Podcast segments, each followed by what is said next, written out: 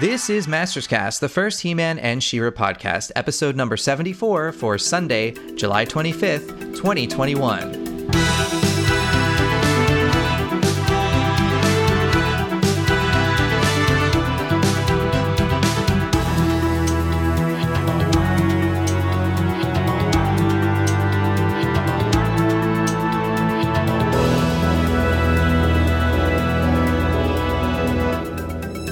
Everyone, thanks for downloading. I'm John Callis, also known as The Shadow.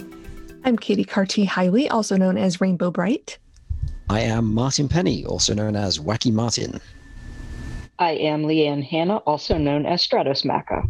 And I'm Josh DeLioncourt, also known as Lioncourt. All right, we are back because we have something to talk about, and that is Masters of the Universe Revelation. Uh, not revelations, plural, by the way. I see so many people mistyping that on social media. It's like that. It's getting to be that like gray skull with an e for me. like, I, you know what I think is happening? revelation. It's it's no. What it is is it's all the people that keep forgetting to put the S on Masters are now moving it to Revelations. it's making up for the missing letter. But um, so the brand new Masters of the Universe Revelation debuted on Netflix a few days ago. Part one, which is five episodes. Uh, the total for season one uh, is ten episodes, so we'll get part two later later on. Um, it did drop on Friday, July twenty third. Yes. right, July twenty Um, it is a, a a production between Netflix and Mattel Television, uh, done by Powerhouse Animation, uh, who did popular things on Netflix already, like the Castlevania series. Um, and uh, first, we'll do our spoiler free uh, review, and then we'll kick off. Uh, on spoilers uh, later. Um, so, why don't we go around and just give our general thoughts on the five episodes without spoilers. Don't you dare spoil. Don't you'll you have to dare make me edit this. If I have to edit this, this episode will not be posted for at least a month. And then, like, the steam has died. All right. Who do you want to go first? You, well, why don't you go? You're already talking. Do it, Josh. Okay. Uh, I really enjoyed this uh, series. It is uh, not uh, not perfect. I've got some criticisms, but overall, I think they did a fantastic job.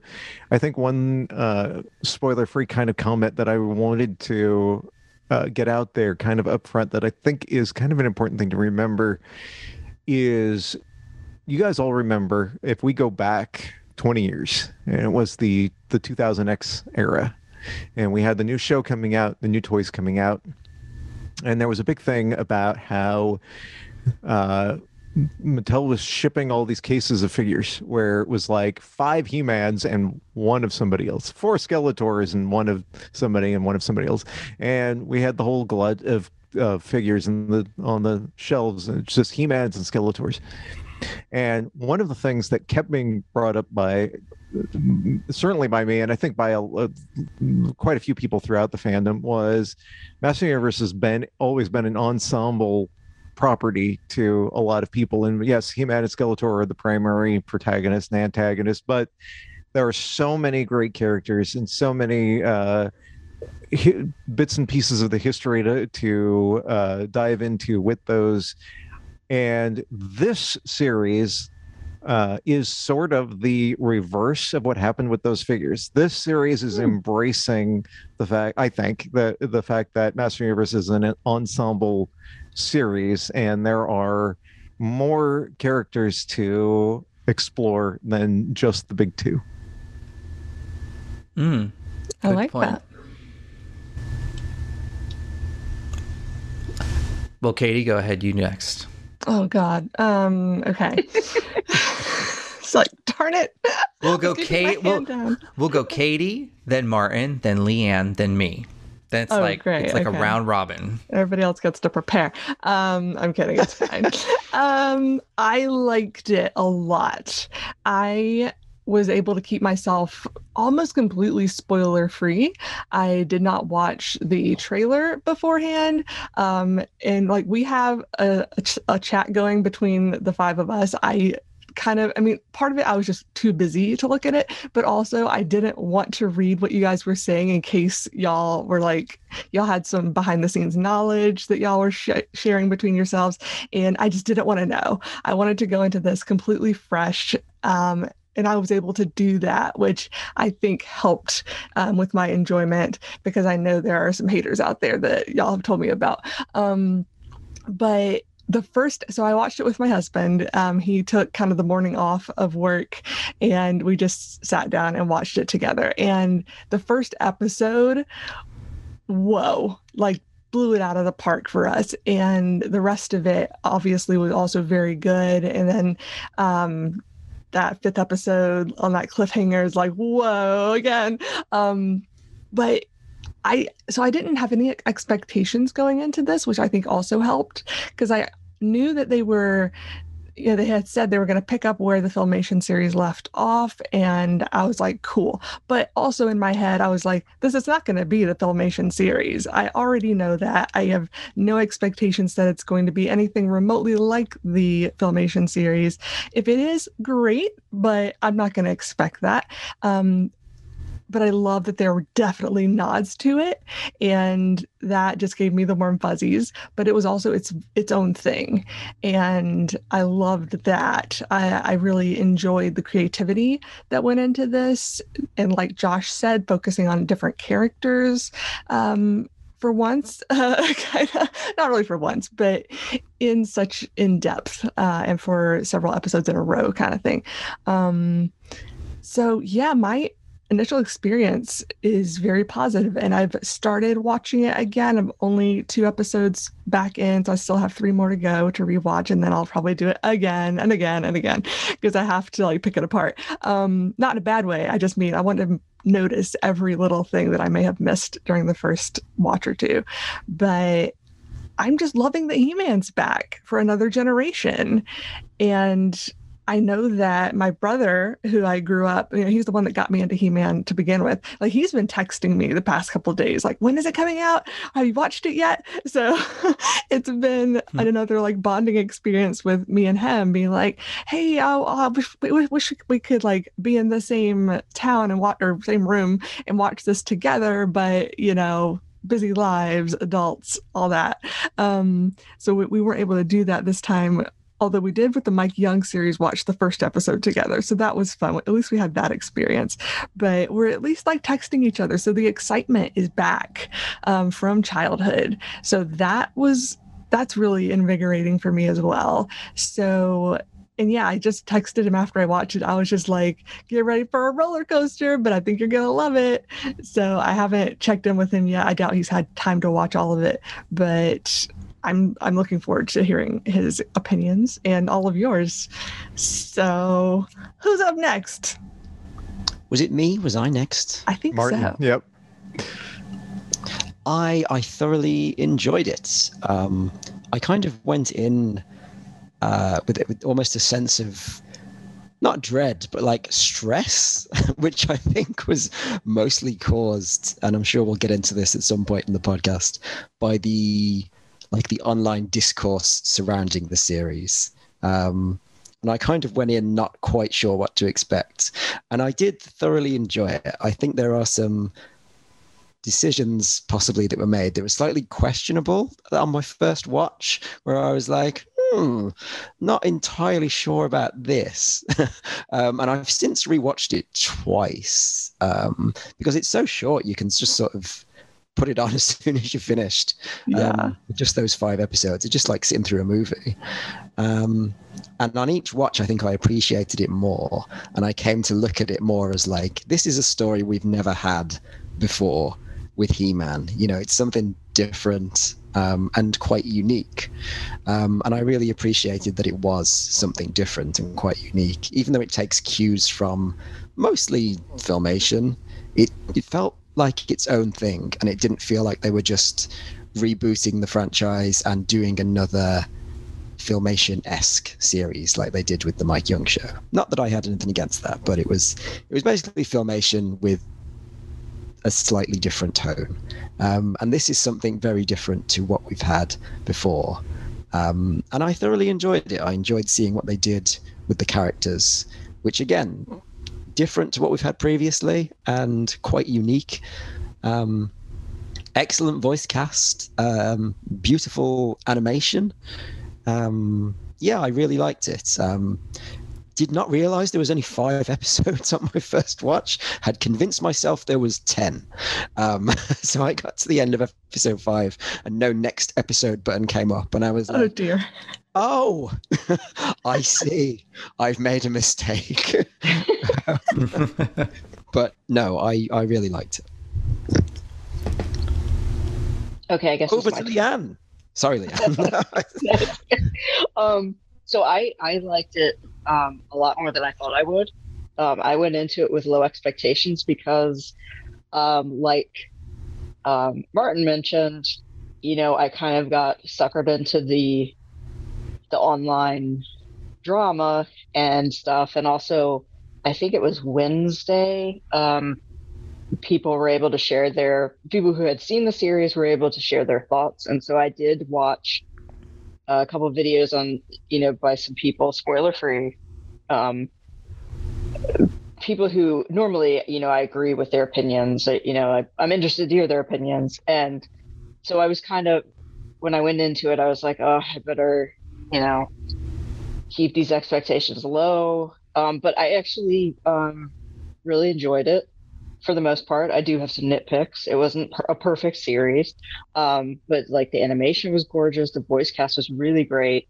Um, I kind of feel like I haven't rewatched it, but I do think that I'll enjoy it probably more on repeat viewings um, because it was a lot to process. There was a lot to unpack in these five episodes.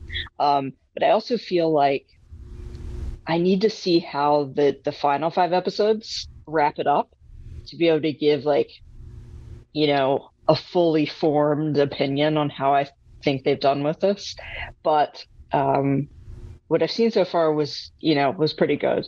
And um i kind of wish that they hadn't harped so much on the uh it being a direct continuation of filmation because i don't feel it was um there were definitely nods to filmation and um you know there were parts where I felt, you know, that filmation. But overall, I thought it was really mostly its own thing, like its own unique thing.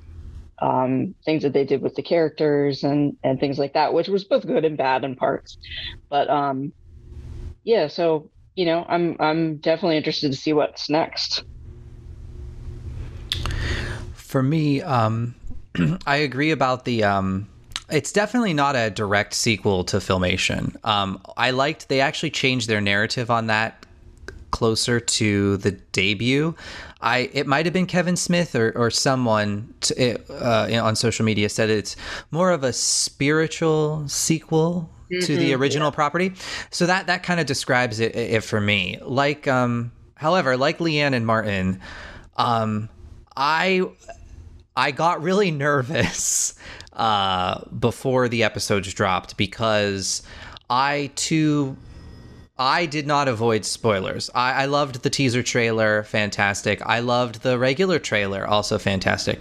Um, I was a bit confused at the bickering back and forth of is this a Teela show? Is it not? Like the whole social media uproar, um, because my feeling is is if you have a good story, you need to own it, and I feel that there were some mixed messages going on of you know this side versus this side on social media.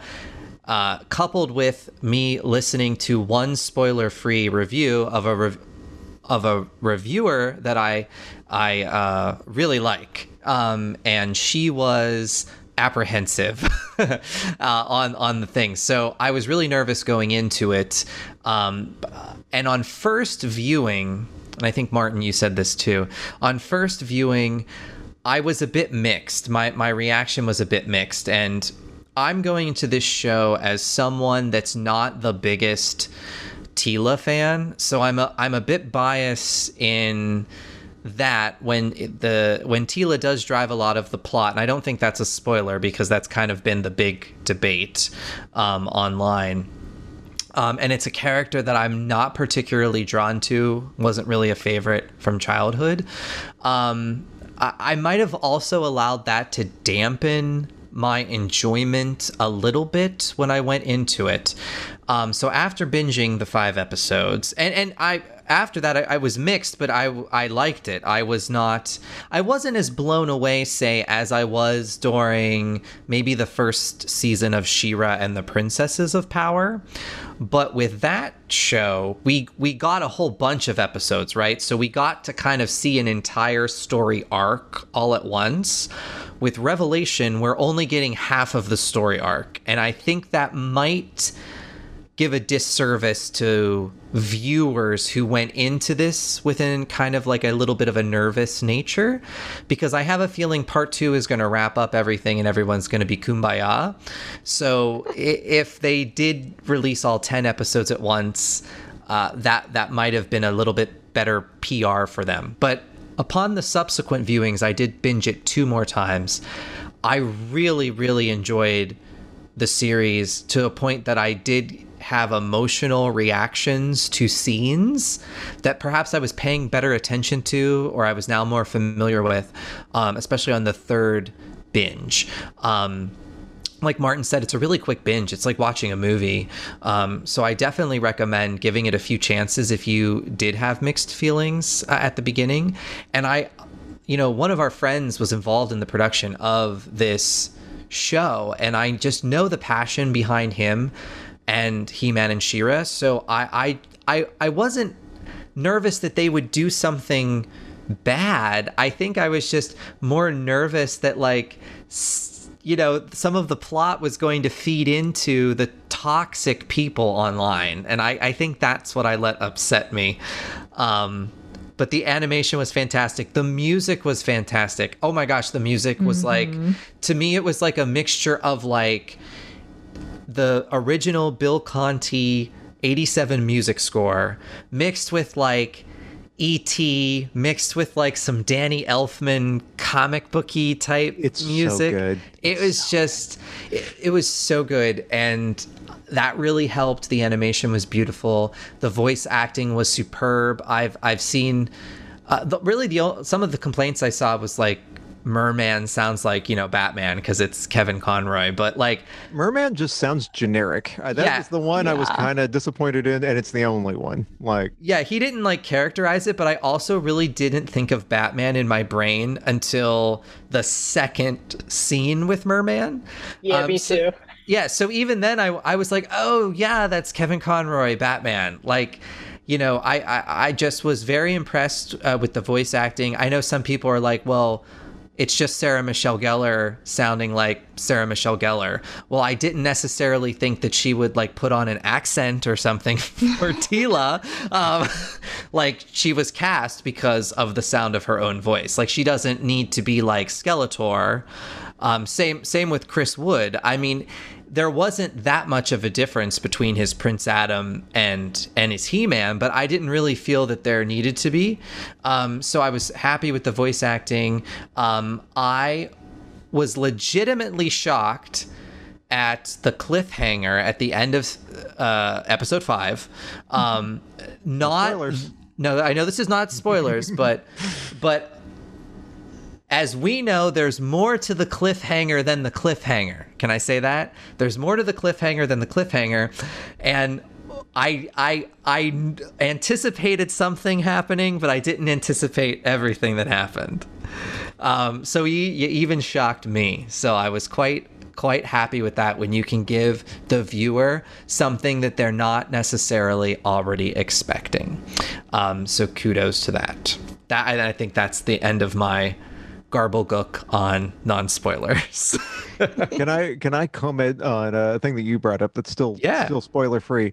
Uh, you you were talking about Sarah Michelle Gellar, and uh, just I wanted uh, to mention that her portrayal. So Teela is I, I don't dislike. I don't know if that's fair to say you dislike, but it's, it's a character you're not drawn to. I think is what you said. Right. I don't. I, uh, people. people like in person I, that I've talked to feel that I hate Teela.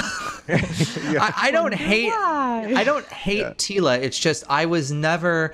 Again, I'm uh, I'm a younger Masters of the Universe fan, so when I came into the property in the '80s, he I don't remember he He Man existing without She-Ra. Without She-Ra. Okay, so and when I went into into these shows, Teela is, and I don't mean to say this in a negative way, but she's kind of like a generic warrior that doesn't have any like superpowers or magic. Like I loved Sorceress, I loved Evil Lyn. I loved Adora, right? Adora transforms into She-Ra. So you can see I was drawn to the more like magical, Magical mythical characters. Yep. than Teela because I it just she was kind of just like the warrior, which is fine. It's just I wasn't drawn to her. I said I don't I do not hate her though. So I will just preface I she's just not on my top 10. So we have had, uh, obviously, through all kinds of media, we've had um, different portrayals, uh, voice acting wise, acting wise in general, I guess, uh, for that character. We had, you know, the, the original Filmation series, we've got the live action movie, we've got, uh, what, like a brief appearance, right, in New Adventures. I think she appeared in one episode or something. Um, uh, the storybooks uh, that uh, came with records, the 2002 series. So, like, this character has been portrayed by a lot of different uh, actors over the years. Um, I, before Revelation, I think, uh, no, I don't think. I think my favorite portrayal of her from an, uh, a voice actor's perspective was the uh, 2000 uh, the 2002 Mike Young series, um, which was uh, I I don't remember the name of the actress that played her in that, but it, she was fantastic, and I I really enjoyed that portrayal of Teela over all the others. I think. Uh, I need to take some more time sitting with this one, but I actually think Sarah Michelle Gellar may be my favorite portrayal of the character now, Wow. which surprises me because I'm not I would agree. I'm not a Sarah Michelle Gellar fan. I don't like or dislike Sarah Michelle Gellar. I have seen her in a few things. I really don't like Buffy the Vampire Slayer TV series. It is not my thing. Uh, I know that's sacrilege, and lots of people love it, and it's fine. Um, I could just never get into it, even with how much I love vampires. So, like, I'm coming in this with just a I know who Sarah Michelle Gellar is. I've seen her in stuff, and don't have a strong feeling on, about her as an actor in any way, shape, or form. And yet, she so sold me on this Teela. So I I was surprised by that. Um, I was someone who was a big Buffy the Vampire Slayer fan back in the day. Um, so I kind of went into this thinking that um, it would be very obvious that it was just Sarah Michelle Gellar doing the voice. Um, and I think even John said, well, it's clearly Sarah Michelle Gellar before we started recording. Um, but weirdly, I never had that. I, I just felt like it was Teela. I never kept thinking, oh, it's, it's Buffy, obviously. Um, I, I think it works very seamlessly with the character design that they gave her, that voice. I think it was very fitting. Um, Well, I saw similar complaints for e- Evil Lyn. Like she just sounds like whomever that actress plays on Seriously. Game of Thrones. Yeah, and see, I've never seen Game of Thrones, and I know nothing about that actress. So, but to me, I I didn't have that.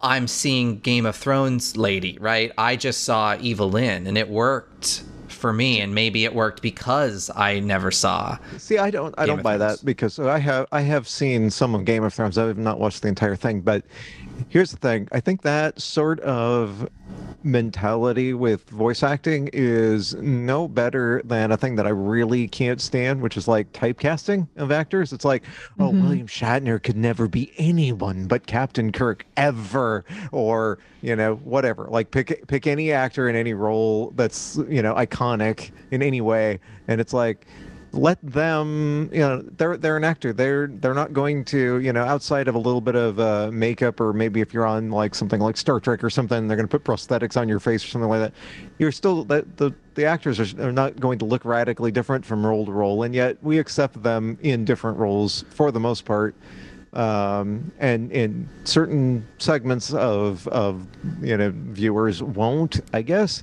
But I, I think that does it does such a disservice to the actors themselves, to the stories being told, toward whatever. So it's like if if she sounds like that character from Game of Thrones, like I, I wasn't thinking that. I have seen Game of Thrones, and it didn't uh, bother me in any way, shape, or form. Maybe it, it, I would have noticed it more if I'd seen the whole thing. But I don't know. It so I've good as Evil Lyn. Who cares? Like, yeah, I I've seen all of Game of Thrones, and maybe mm-hmm. like right at the beginning, I was like, oh, you know, I know who that is. But she, I thought she did such a great job. Um, I mean, overall, like Evil Evelyn's dialogue was awesome. Well, so I of... thought that like uh, she just like melded right on into the character for me and i you know after like the first few seconds i was like totally into it so i thought i thought she did a great job i thought everybody overall did a really great job and I mean, how many characters in the Filmation series sounded just like Man at Arms, more or less? yeah. Like, come on, guys. well, I think you were making this point, Josh. Like, if think of an actor like a live action actor, like Sarah Michelle Gellar, right? She's predominantly, at least when I was growing up, a live action actress from movies to Buffy to all that stuff. Sarah Michelle Gellar, in all of those movies, right? She may be wearing a, a, a different outfit, she might have a different hair color, but for the most part, she doesn't change her voice. She is that's how she sounds. Or She's her Sarah face. Michelle Gellar. Or her face. so the fact that you put her on animation and you're like, oh, that sounds like Sarah Michelle Gellar. Well, no duh, because in every other movie, you know, oh, Cruel Intentions. Oh, Sarah Michelle Gellar. Buffy. Oh, that sounds like Sarah Michelle Gellar because it's Sarah Michelle Gellar. Like uh, Teela does not need a stylized voice. I understand the argument with Merman, perhaps because he's a creature that could have been more stylized. Yeah. Um, but people like Teela, Evil-Lyn, like I really don't feel. I feel that the actress or actor uh, s- voice would be fine for mm-hmm. it, and, it and, and we should accept it. Yeah. Yeah, I didn't hear Buffy until my husband said something about Buffy, and then I couldn't not hear it for a little while. Um, but I, it's like I knew in the back of my head going into this that I that she was playing that part, but I think I had kind of forgotten because it had been a while since I looked up the cast list. So that was another thing I had going for me. Like I wasn't ex- except for like Mark Hamill, like I couldn't forget that he was Skeletor. Um, but I think that was the only one that I was like, oh yeah, I for sure know who's doing that voice. So even Sarah Michelle Gellar, I had forgotten that she was going to be Teela. And then later on, we were like looking up voice voice actors, and he mentioned something about Buffy. And then I was like, oh, dang it. Now I'm hearing Buffy. but after a while, it went away again because I'm looking at a character that looks nothing like Buffy and is a completely different person, character, lives on a different world, you know. So it, it, very quickly went out of my mind and it did not bother me at all. So yeah, I agree that all of the voice actors did a fantastic job, but I am a bit miffed about Merman, I gotta say. Since, and since Cringer. We're, since we're talking about uh, uh, since we're talking about the voice actors. Uh, let me just say that one of the ones I was most, I mean, Mark Hamill's Mark Hamill. He's amazing. He was a great yes. Skeletor. Like, there's very little to say except it was Mark Hamill doing what he does best. So that's that's like he's an amazing Skeletor, and I can't complain. Uh, but it, uh, so setting him aside for a minute because it, that's a given that he's going to be great. I was so blown away and shocked how blown away I was at uh, the guy doing Orko's voice, who's Griffin something. I can't remember his last name right now. Newman. He he Newman, is the first good Orko we've had since Filmation. Like I do not like how Orko is ever been portrayed outside of filmation in anything. It's always been pretty terrible to me.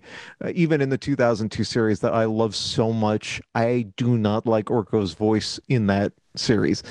And he nailed this. It's it doesn't sound that much different from the filmation one. You lose the weird, uh, you know, unnatural voice pitch change tech that they used in the '80s to make Lou Scheimer sound that way, uh, make his voice higher and all that. And uh, but his uh, the way that he uh, he uh, portrayed the character, the way he delivered the lines, the inflections in his voice, that is Orko. It was so good, and I did not expect to feel that way about Orko. Speaking of the voices, I have a question for you all before we would get into the actual spoilers.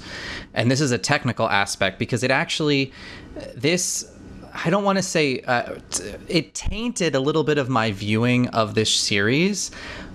For me, and I don't know, maybe it's my television, um, the sound mixing oh, through the all five episodes was really bad for me. I mean, the music would often overpower muddled dialogue to where I had to rewind the episode and like s- squint my ears, for lack of a better term, to understand yeah to understand what some of the characters were saying it was weird like at points like Evil Lyn would be muddled and then boom her her her voice would come right back up and be clear and uh, uh, you know in front of the music. Um, and i don't have this experience on you know any any other uh, current streaming thing so i was just So kind of confused at the sound mixing I don't know what is happening with that. So I want to. So a couple of things. So I was having a similar issue, not quite the same. I don't think. To me, it didn't really seem so much like the music was overpowering, but it seemed like the volume kept fluctuating on the the especially the first episode. Like that was the the worst one, and I I too was having uh, some trouble. It seemed to get better as the the series went on. I rewatched the first episode this morning uh, for a second time, and it was still happening, but not anywhere near as bad. So I'm wondering if this is a technical issue. My uh, a friend of mine who has watched the first three episodes said that it was that wasn't happening on his at all. So. I don't know if it's something about the way we're watching it, something on Netflix and, and or you know something, but there was something going on there.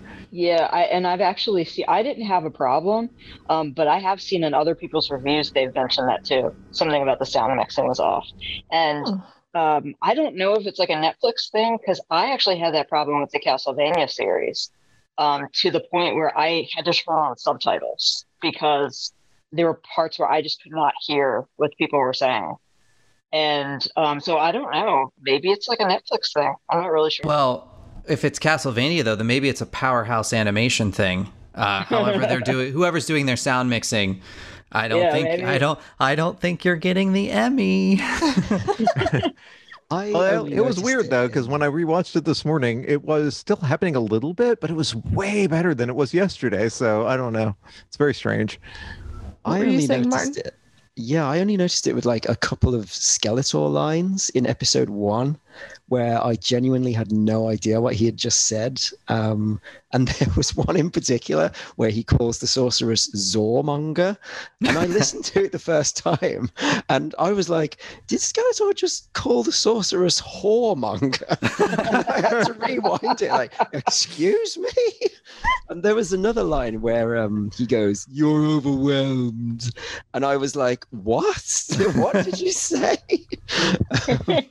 Those Well, two you- really stood out. well, you know, because this was this is aimed at an adult audience, right? So I like did think, yeah. that's why have yeah um because i uh i was selling it to my dad um because he did like the trailer and i was like you better watch you know revelation i said not for kids this is the adult cartoon you know you'll enjoy it Yeah. we get we get a bollocks at some point, don't we? So yeah, and did I think Teela said like at one point she was like, "What the hell is that?" or something. yeah they did drop Yep. hell a couple times definitely Yeah. Yeah, I did not have the same audio problem, thankfully. Um, so yeah, I am curious what causes that intermittently. Hopefully it will get better for you guys. But there I do want to watch it with subtitles on at some point because I'm sure there are a few things I missed here and there. Um, but yeah, I didn't get Zortmonger the first time either. I was just like, uh, he said something monger. I'm not quite sure what, but I'll go back and listen to that later. Oh, I, before we move on from the voice acting stuff, um, I do want to say that my favorite was Tony Todd as Scareglow. Oh yeah. I thought he Oh, was just so good. freaking amazing. And I tagged him on Twitter and I said something like, I didn't know how much I needed Tony Todd as Scareglow in my life until today. And he liked my post and followed me on Twitter. and I'm still so freaking excited about that because I love Tony Todd. But um, but yeah, I thought he was freaking perfect. Perfect casting for that character. Yeah. I don't know, uh, honestly, if it's the same voice actor or not. I am assuming not, but I got some, uh, and I don't know if, it, yeah, I think I, some of you guys will get this. I got some, uh, like Cave of Wonders from Aladdin feels from the, uh, from his Scareglow. It was, it was kind of cool. It's not the Oh, same guy, but yes, very similar. Yeah, I can I can see I, or I can hear that. Yeah, Totally. I definitely think he was. A, I loved. Well, we'll get this in the spoiler review because I know. Yeah, I we like. I should didn't know how probably far move into on. Yeah. Yeah. yeah. Well, I guess we should. Okay, cover your ears. It's time for spoilers. Um, Hit which- stop and come back after you've watched it if you haven't seen it yet. Yeah, definitely give it a shot. Watch all five episodes. If for some reason you're listening to this before watching all five episodes, you are lazy. It's this is all. It's already Sunday. It, you know when you re- get this. So But but go They into just- it with an open mind. Um, yes, Like try not to let anything online influence you. Like make up your own mind. You know. hundred percent. Yeah. Um, so we're gonna uh, try to go in chronological episode order with the review. I understand we might have to jump around a little bit, but our goal is to try to go in sequence. Um, so the first episode for me opened much like a kind of a film, like an amped up filmation episode. You had It kind of totally feels filmation. I think anyway. you know Yeah. comical beginning. jokes the animation was beautiful um i was howling when orko says something like who has the power to help me and prince adam is there with like a pin to pop a bubble and he pops the bubble and he's like i have the power Yes. I was just like, yes, this is this is awesome. like it felt like uh it had the spirit. That's the word. Like the spirit Yeah. of the old show. Hundred percent. The beginning was just so nostalgic for me. Um and yeah, the the puns were just flowing and all the cheese from the 80s and I was just like, yes, pour it on yeah. the And, and I've seen some people complain about that, and I'm like, What? have you not watched the filmation show? Like this is great. Well, like, this uh, is- So, you uh, know, speaking of that, Leanne, I saw a review last night. I, I, I by review I mean I think it was a Facebook post um, of you know a, a, uh, a so-called fan in a fan group, right? And he was uh, ranking different aspects of the show and giving it a score out of five, like a one to five. And for source, faithful to the source material, he rated it a two out of five. And I was just like, are you a fan of the source material? Because this was absolutely, in my opinion, faithful to the source material. Maybe not five out of five, right? But to yeah, there were a couple of things that were yeah, off, but to give it a, a two out of five for faithful to the source material, No, are you no. nuts? Like, well, yeah, it's like even before, like when one of the clips uh, was released, where like um, you know, Randor says something to Adam, you know, kind Right. of throw shade at Adam, and like people were complaining about that, and I was like, have you seen the Filmation show? Because this is what happened. Well, see, like, the, the problem is they use that to justify their narrative of, Yeah. you know, they're demasculating, or however you say it, you know, Adam and He Man to promote Teela as the lead of the show. And while it is completely valid opinion to either like or dislike the fact that Teela is basically the lead in these five episodes, that stuff that happened to Prince Adam in the clip, that is not out of character. That is absolutely the same way he was treated Yep. in the Filmation series. It's true. I do like how blatant Randor is just to Yes. his face in this because in, in filmation, I think Randor made those kinds of comments, but Yeah. usually when Adam was out of the room, Right. like he turn to someone and be like, true. "Oh, I wish my son was more responsible." And in this, he's like, "It's called fatherly pride, Adam. Look it up."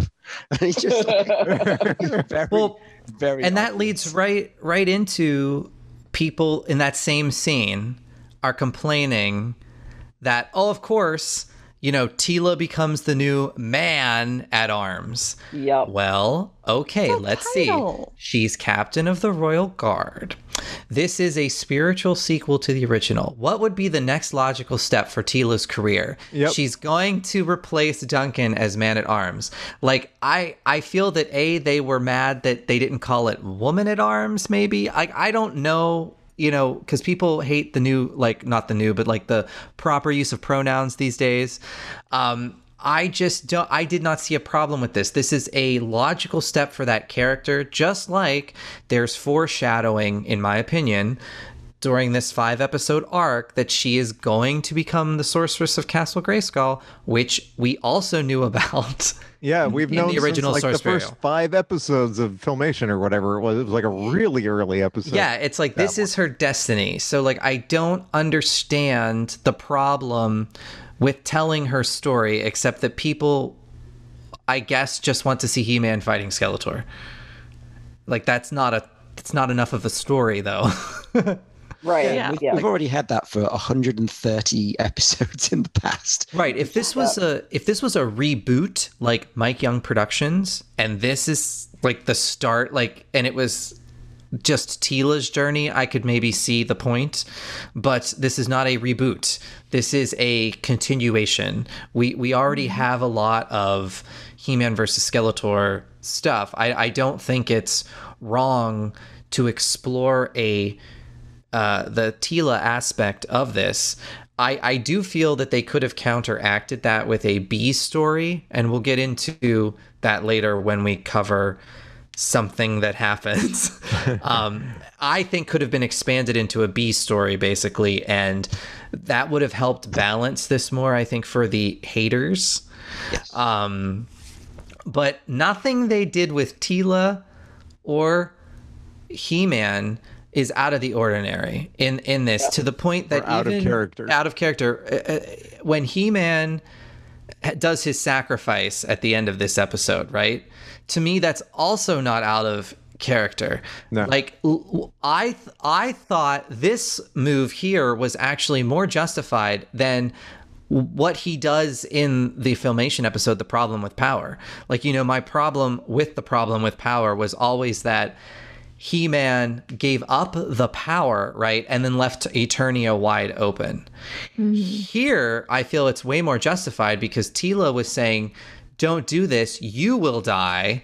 He Man says, If I don't do this, everybody will die Yep. like him making a sacrifice that's totally in character with he-man and i'm sorry people you knew he wasn't gonna be dead dead Yeah. like i'm Well- just like come on Yeah, that and uh, the the cool thing about what they did here, since we're getting into this, is going to kind of blur a little bit into the next episode because it's all one story anyway. But this is one of the cool things here is we had filmation stories like this where he man sacrifices him, himself in some way or you think he's going to in some way or another obviously it doesn't happen but like i'm thinking of the one uh ah, does he lose his memory i think right and he ends up on the planet with plundor and all that stuff but in those uh, sorts of stories in filmation we followed He-Man to wherever it was that he ended up when he was out of action, but we didn't get to see what was going on on Eternia while he was out of action. This is the flip side of that. It's like he's pulled out of the action and we're getting to see the ramifications of that. It's not really a new concept, but we're seeing it from a completely different angle than we have before, which is kind of cool. hmm I, I hate to drag us screaming back to the online discourse side. I know. I was going to bring something up Um, too. but I do think we were discussing this yesterday. Um, like John was mentioning that there there could have been a B plot with Adam um, throughout the show, um, and I I do think like people said before this, this is the Teela show, um, and it is. It is unashamedly the Teela show, um, and I think they should have just come out before this show came on and said, "This is a show." About what happens when He Man is gone. That should have been the way they pitched it. Or at And least the first been like, half, right? okay. Like the first Yeah. five parts. like our first the first half of our season is a show all about he-man being absent and what effect that has on eternia that would have been Yeah. i think the ideal way to pitch it Yeah, I think they they the unfortunately I feel like like Kevin Smith and they felt the need to co- defend themselves from the trolls Yeah. uh, online and I felt that Kevin gave gave them more ammunition by kind of backpedaling and you know choosing his words wisely if you will without saying that this is the Teela show. Like it it is like you said Martin, it's the for the most part it's the Teela show, but why is that a bad thing? If if that is your story and you know you feel it's a fantastic story, you should own that. And Martin, I like exactly what you said. Why not come out and be like this is what happens to Eternia when the power is gone? Like how do you get the power back? at least if you're honest and you own the story, I think it would have actually helped curve that toxic narrative better because then you're all on the same page. It's like, look, they said it. This is what happens, and we're going to show you why this is a kick ass story. Sit down, watch these five episodes. Yeah, um, I I think that uh, Kevin Smith handled this horribly, and I think that because he's the one who engaged with these people and amplified their, you know, the trolls and made this into a bigger deal than it needed to be. This drama was so unnecessary. Um, just like own it, like it's a story of it's part of Teela's journey. Um, that's not a bad thing you know, and don't like try and lie about it and say, no, it's not, you know, you don't know what you're talking about. It's not a Teela story. Like basically at PowerCon when they first announced this, it it was a you know, the is the one searching for the you know the sword. And you know it's it was obviously you know kind of tailored towards a Teela story. Like just own it be honest like or just not say anything at all and let people like watch the show for themselves. Like i just think he made it so much worse. It did not need to be this this whole drama thing. Um and i think that that's that was it just made things so much worse I wonder So- if some of this too is uh with because I agree with all of that. I think Kevin Smith did not handle a lot of this well. I do wonder if um some of I'll explain I'll explain what why I'm thinking this wait a minute, but I, I wonder if some of this was a change in direction at the last minute a little bit because the thing is is that the I don't think we knew, at least I wasn't aware of this getting broken into the two halves, uh, you know, part one, part two of season one or whatever, uh, until f- fairly not that long ago, like maybe three or four months ago. I think the, the I wonder if the uh, initial um, plan was to drop all of the episodes and in that case we might be view we, we might have viewed the show completely differently. Yeah it starts out with with uh, Attila Orc and then it goes into you know this other thing. And we would have had a different perspective and I think there's a few other things that that uh, add a little bit of uh uh water to that theory like the fact that they definitely for the um Revelation toys that are coming out right now, right? There is no Teela action figure for for the debut.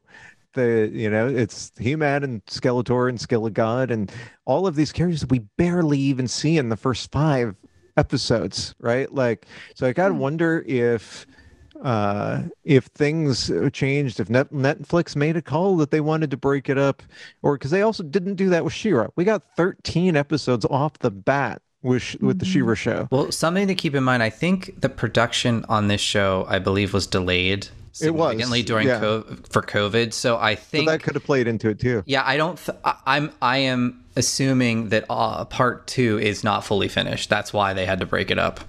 So okay, so this is this is the thing, right? Like whatever the reason, whether it was Netflix, whether it was COVID, it was a combination of a bunch of things.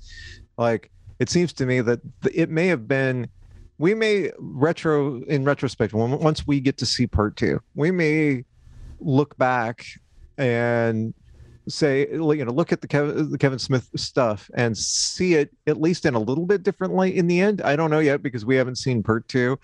I don't I still don't think he did the right thing, but it may not seem quite as egregious once we've seen the entire things and and I think that might that that was seems to have been what the original plan was. No, I agree with you. I think if we would see all 10 episodes at once, it, it probably would have done a better job at squashing uh, the trolls. And I Yeah. say trolls because I see people like attacking Kevin Smith, like the, you know, himself. They're attacking him on such a level that they're they're not constructively criticizing the story that that he was you know uh, the head of they they seem to attack I- don't know anything about kevin smith. I don't know if he has like trolls that follow him around um because I, I i don't really am not familiar with his other projects. Um but it just seems to me that like they just really like attacking kevin smith uh, and and they wrap it up with the story. It's as if he couldn't do any good anyway um, and it's just not constructive to me to use things like this is a social justice warrior show you know this is you Were know people literally saying that because I did not get that at all. yeah, like that this is woke, right? Because Teela's the lead. It's woke. Well, first off, I don't understand why it's bad to be woke because a lot of people do need to wake up. And, Right? and if there ever was anything Yeah. that was that that could be described as that, it was the filmation series, guys. Exactly. And that's Like, kind of the on. that was kind of the point I was driving to is these people that are complaining He-Man, the original He-Man and She-Ra filmation cartoon was very woke for, for its It time, was right? Very progressive. very 1980s. progressive. It had pro social messages. It had the morals at the end. Like it was more than just a good versus evil. And like we've talked about before, I felt even even the filmation She-Ra went even further than the He-Man one with the messages. Uh, uh, Well, that, yeah, but even even the even the He-Man and the Masters of the Universe, even that show for its day, you know, they talk about oh, you know, Master Universe was a boys' club. Absolutely was on the in the toys, no question. But the the filmation show had more female prominent female characters than any other boys cartoon in the 80s by a long shot. That's a great point. I had never thought about that, but you're totally right. Well, and I, you know, I understand things like I, I I can understand a bit more the the for lack of a better term hate that got thrown towards the She-Ra reboot, so Princesses of Power. Um, but with this, it's like there is nothing out of the ordinary of Teela being a predominant part of the story. She even has episodes where she's not only in the title of the episode, but she is the predominant player Yep. in the filmation episodes. She is a she's not the lead, okay? Like I understand that. The lead characters of Masters of the Universe are He-Man and Skeletor, but she is certainly a second tier um core character. Yep. It- you know, it's not like you elevated this and made it the Spikor story, right? it's like that wouldn't make Thank sense you, to me. God, But but the part that it's do Teela, if they would have had some type of main sorceress story or Evil Lyn story, these are all people that are legitimately core characters of Masters of the Universe. Yes. Mm-hmm. Yes. Mm-hmm. I mean, Yeah. I would also. And and oh, sorry. Oh, go ahead. Go ahead. Oh, okay. Um, it, maybe uh, uh, they should have said, you know, this is only the first half. You know, watch, wait until the story, you know, wraps up. We've got another five episodes to go. Like maybe this the second half will focus on, I don't know, not Teela. Maybe it'll be like, maybe it'll be like the the Stratos show, which is what it really should be. to be um, No, I, I have to say I am a little bit salty about that, that there's like absolutely no Stratos. Um, it's possible he could show up in the second half. I don't have my hopes up. But um, you know. But yeah, I mean there's more to come. That's the thing. And I just feel like a lot of this is people like wanting to find negativity with anything these days and like jumping on that bandwagon for some reason. Mm-hmm. Um, well, and my my thing is, I you cannot like this show. That's totally fine. Like Yeah. I I don't like the narrative too that like if you don't like something, you're a hater, right? Yeah. But my whole thing is, how do you dislike the show? Tell me why. Like, if you're going to go around on the internet and moan and cry that Teela is the predominant part of this half of the story, why? Did you actually not enjoy the story that they crafted? Um, like you, you legitimately watched the five episode arc and was like, "No, I didn't like this." I'd love to know why because it truly felt like a Masters of the Universe story to me. Re- you know, regardless of the fact that He Man is not present for the bulk of the five episodes. So I just, I, I, I don't like blind hate. I would just like to know what's your constructive criticism? And to me you can't just say well it's another case of uh, them bait and switching and creating a woke property because they replaced he-man with Teela. That tells me nothing about the story. You, you you're telling me you put Teela in a predominant position but she's been in a predominant position before in masters of universe stories. So what do you not like about the story? Yeah. you just simply don't like that that Teela is a lead for episodes like two through Four. four. yeah. Yeah. well, and the other thing is like it's not even like having He-Man and Skeletor sidelined uh, for a story uh, is not. It's unusual, but it's not even completely unheard of in Masters, right? Like uh, maybe not on, so much on the on the animated side, but like one of the most highly regarded of the uh, storybook things from back in the day is the Castle Grayskull one, which I, I love. I know you, John, are a big fan of that one too. It Mhm. was, I played that record to death and read the book over and over and over again as a kid. There is no He Man or Skeletor in that book. They get one mention each at the tail end, and that is it. The only character uh, that we know represented in there is like the sorceress slash goddess type character. That's mm-hmm. it. Yep. That's the that is the predominant character of that story. It's a short story, and I get all of that. But it's like we this is not even like do, do those same people that feel that way do they hate that storybook for that same reason because whether it's Well- three episodes or a six minute storybook like it's still the same thing right? This is this is a story and it doesn't have He-Man or Skeletor as the focus. So do you have a problem with that? I, you know you, you got to wonder. the last point I'll make is uh, I'll I'm sure there are a lot of comic book stories, right, in the Batman uh, universe where Batman is not the focal point of the story, but someone like Batgirl or Nightwing or Robin is the lead of the story arc, right? And I often remember liking stuff like that because oftentimes Batman was always the lead, and you didn't get the same amount of screen time for someone like Robin or Batgirl. Um, and I I would enjoy it if like you know Robin and Batgirl teamed up and they had to go fix something because blah blah blah. So like uh, this is not uncommon in properties, especially properties that have such a large cast, and Masters of the Universe certainly does. even Um, ones that don't. The Ma- the MacGyver series from back in the 80s that I loved so much there was a, a a couple of guys that he worked with that were kind of like I don't know investigator sort of private eye type characters. They were brothers the Colton brothers. There was a, an entire episode that MacGyver's not even in that they just did those two characters so it's like this isn't even Nice. Well, right, and there's that that show's called MacGyver, right? Our show Yeah. isn't. It's not called He-Man. It's called Masters of the all- Universe. exactly hmm I mean, I think um, I think the people who have a problem with He-Man and Skeletor not being in the show or not being the focal point, I think that's a perfectly legitimate criticism to have, and it's fine to feel disappointed by that. Um, like when they when Skeletor died at the end of the first episode, I was like, "Oh no!" like, "Oh, does this mean we're not going to get any Skeletor for the rest of this season?" And I was disappointed by this because um, Skeletor is my favorite character. Um, I, I don't care so much about He-Man, but Skeletor is my favorite character. no, but do you see?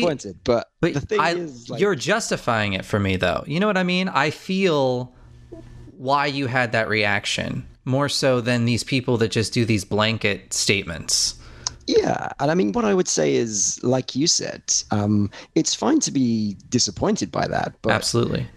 what is So- your view of the rest of the series? like, Right, right. if that's one aspect of it that you don't particularly like, what do you think of the show in and of itself? Because that's the story it's telling. Well, that's you I. that story, I saw a just- comment.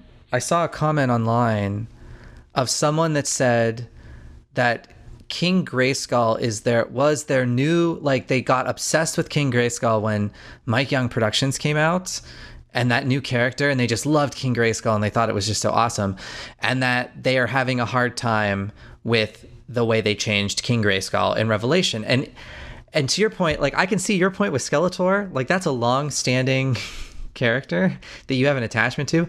But the like King Grayskull was in one episode of Mike Young, and to use that as the that's why I'm disappointed with Revelation. Like I I feel there's deeper rooted issues. So like Yeah. I I, I Yeah. just and I'm not like again I don't I'm not trying to say you can't dislike this because you absolutely have the right to dislike the show. Um, just like people had the right to dislike you she, the She-Ra reboot. That that's new fine. adventures, me, Yeah, or right? adven- like I'm, I'm here. I don't like yeah. new adventures, but I don't. I- it's fine. I guess I would just like more more thoughtful or in depth, I guess, comments. And I guess people don't owe me that, right? They don't owe anyone to say this is why I didn't like it. I just didn't like it. But I just think why why be stress yourself out and like pour yourself into like the the deep depths of the hate of the internet. I don't know. Yes, have, Yeah. a, have a civil discussion. Like in all of our years, we have done this. Like I, I have unashamedly said that New Adventures is my favorite cartoon of Mhm. of He-Man, and at no point has Josh ever said to me, "Shut up, you're wrong."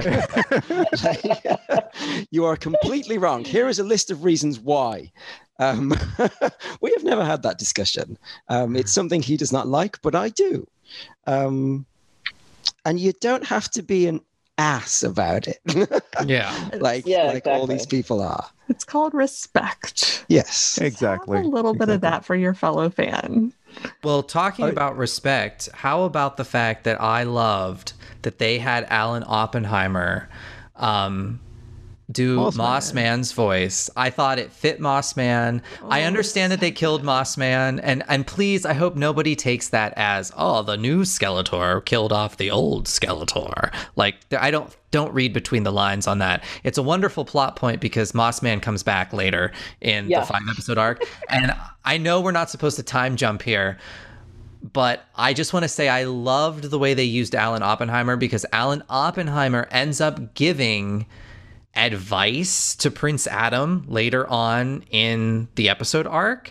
And to me, that was such a nostalgic uh, kiss on the cheek, if you will, because it kind of even reminded me of Man at Arms giving Yes. advice to Adam or He Man in the Filmation cartoon. Um, so I just thought that was beautifully done, and kudos for them uh, getting Alan Oppenheimer uh, to to do a little bit here uh, in the Yeah. episodes. I was so worried because you know you hear his voice and it's like, oh, that's this is so cool, and then he gets he just dies like after like two seconds. Um, and I was like, are they really going to do that to Alan Oppenheimer? But then he comes back at the end, and that was I thought that was great. So I, I- again, it's it's a thing of of watching everything and Mhm. you know seeing what happens because things aren't always as they seem. So yeah, it was And I it was think, really um, cool. So IMDb it says he's going to be in like five episodes total. So I think we're we haven't seen the last of him yet. Um, but I didn't even think about that being kind of Skeletor giving advice to Ad. That's amazing. That didn't even cross my mind. Um, because every time I heard him, I heard Falkor, which is not a bad thing because I love Falkor. Um, but yeah, there was a, there was a lot of Falkor in that Moss Man, and I was here for it. Well, there was also a lot of uh, Primeval from Filmation's Ghostbusters because he did that voice too, and I was like, it was weird because I'm like, Moss Man is a good guy, and, and at times he started sounding like Primeval to me, but um, no one else will get that reference because people are like, what's Filmation Ghostbusters? Yes, John, you're the only person who cares about that show. I want to throw uh, one other uh, thing out real quick here too that occurred to me uh, as we're having this part of the conversation because we've kind of veered back into uh, voice acting again a little bit and the voice actors involved in the show. Something that just occurred to me too. We were talking about the second half, uh, maybe focusing a little bit more on He-Man and Skeletor and so on and so forth. Who are the biggest voice actors we've got in this show? Like na- recognizable name-wise, right? Mark Hamill, Sarah Michelle Gellar. I would argue those are the two most recognizable stars of this series. Mm-hmm. I think Right. uh, Lena Headey pretty well known these days as well. Who? Um, there we go. no, but I, I kind of agree with Josh. Like household name wise, Yeah. my mom would know who Sarah Michelle Gellar is and who Mark Hamill is. I don't think she would know who Lena Headey is. Interesting. My mom does know who Lena Headey is, and before this show, she was Well, like, if they're like "I hear a Lena Game of Headey's Thrones voicing fan, Evil maybe, Lyn." but Yeah, like I had no was- idea, and I did watch Game of Well, is Thrones she, a little. So is she legit British? Yes. yeah, she, Yeah. Okay. Was she in other British things before Game of Thrones, Martin? Um, I don't think so. I think she mostly came to. She, I mean, she'd obviously done some stuff, but I think She'd she's, uh, done some stuff because Rod knew who she was. Okay. she's Before a few, Game of like, Thrones, so- movies. Well, yeah. My my my point was, I think as far as like household names go, I think Sarah Michelle Gellar and Mark Hamill are kind of the two big ones. We, we've got other, you know, people that you may or may not be aware of through various things, but like there is probably no, almost no one on the face of the planet that doesn't know who Mark Hamill is at this point, right? Mhm. Like, so these are the two big names, and uh, uh, we certainly did not get um, a whole lot of uh, He-Man in these five episodes, and yet Chris Wood doing He-Man has top billing for this show in the credits. Hmm. That to me says we're going to see a hell of a lot more of He-Man in the second half. I think That would make sense. because it doesn't make sense otherwise to give him top billing no matter how you look at it right like like the one i always go back to right is uh when i talk when i think about these things is the movie interview with the vampire which is one of my all-time favorite movies it's one of the best adaptations of a book to film ever and so good. Tom Cruise got top billing. He is not the lead of that movie. Brad Pitt is the lead of that movie. But when that movie came out, Brad Pitt was still a somewhat unknown actor. He was he was rising, but he was not Tom Cruise, right? But Tom Cruise Ah. gets top billing because he's the draw. He gets first name on the credits because he's the big star, right? For something like this, if they're they're trying to get attention or whatever, it would have made sense to put like a Mark Helm, Hamill or Sarah Michelle Gellar Sarah Michelle Gellar, who is basically the lead character of these first five episodes, in that top billing spot, and they didn't do it. They gave it to Chris Wood. So, I I am wondering if that is uh, a sign of what's to come in part two a little bit. Hmm. Just a thought. And by Well, the way, Chris good. Wood did an amazing job with the transformation. Like, I'm always nervous when a new He Man has to say those lines and how they're going to deliver it because, you know, in 2000X, like, come on, no. I was bad. I actually Um, did not like his uh, first run at it. The very beginning of the first episode, the way he says "by the power of Grayskull" does not work for Yeah, me in that one. Same. His But the later is one is good. The why is later it one not is good. commanding? Like he's just like by the power of Grayskull. Yeah, Yeah, that part, yeah. not so much. But the I have the power, that's Well, where he nails it. That was good, and but he did do a much better by the power of Grayskull later. Like that, when Yeah. the second time that he says it, I was still not impressed with the second round. Well, Uh, but I did like the Eye of the Power. The Eye of Yes. the Power is really good. I guess I just expect a more like by the power of Grayskull. Like, uh, I actually not like, like the a 2000X question. one, but yeah, I The power of mean, Grayskull. yeah, I think that I liked Cam Clark's by the power of Grayskull it's more better. than Chris Woods, but I like Chris Woods' Eye of the Power way more than Cam Clark's. I, I Uh, I don't like the question mark at the end of the New Adventures one though. By the power, Power of of Eternia? Eternia? Yeah. Like, That's the one that has the question. Is that what I'm saying couldn't now? Really? where it was. Well, no, but it makes sense if you think about it, right? If you go back to the New Adventures, Maybe the He-Man- first time. Adam is so confused. He's like, now I have to say by the power of Eternia. Is that what? Ha-? Like he's like, I don't know what's going on because you know, where's by episode 65, he should have gotten used to it. I don't know, but Well, swinging back to the episodes. yes, yes. My favorite scene in the first episode was when the sorceress tries to stop time, when she freezes time. And I loved how she was like, time is more powerful than magic. Like, I'm having a whole thing.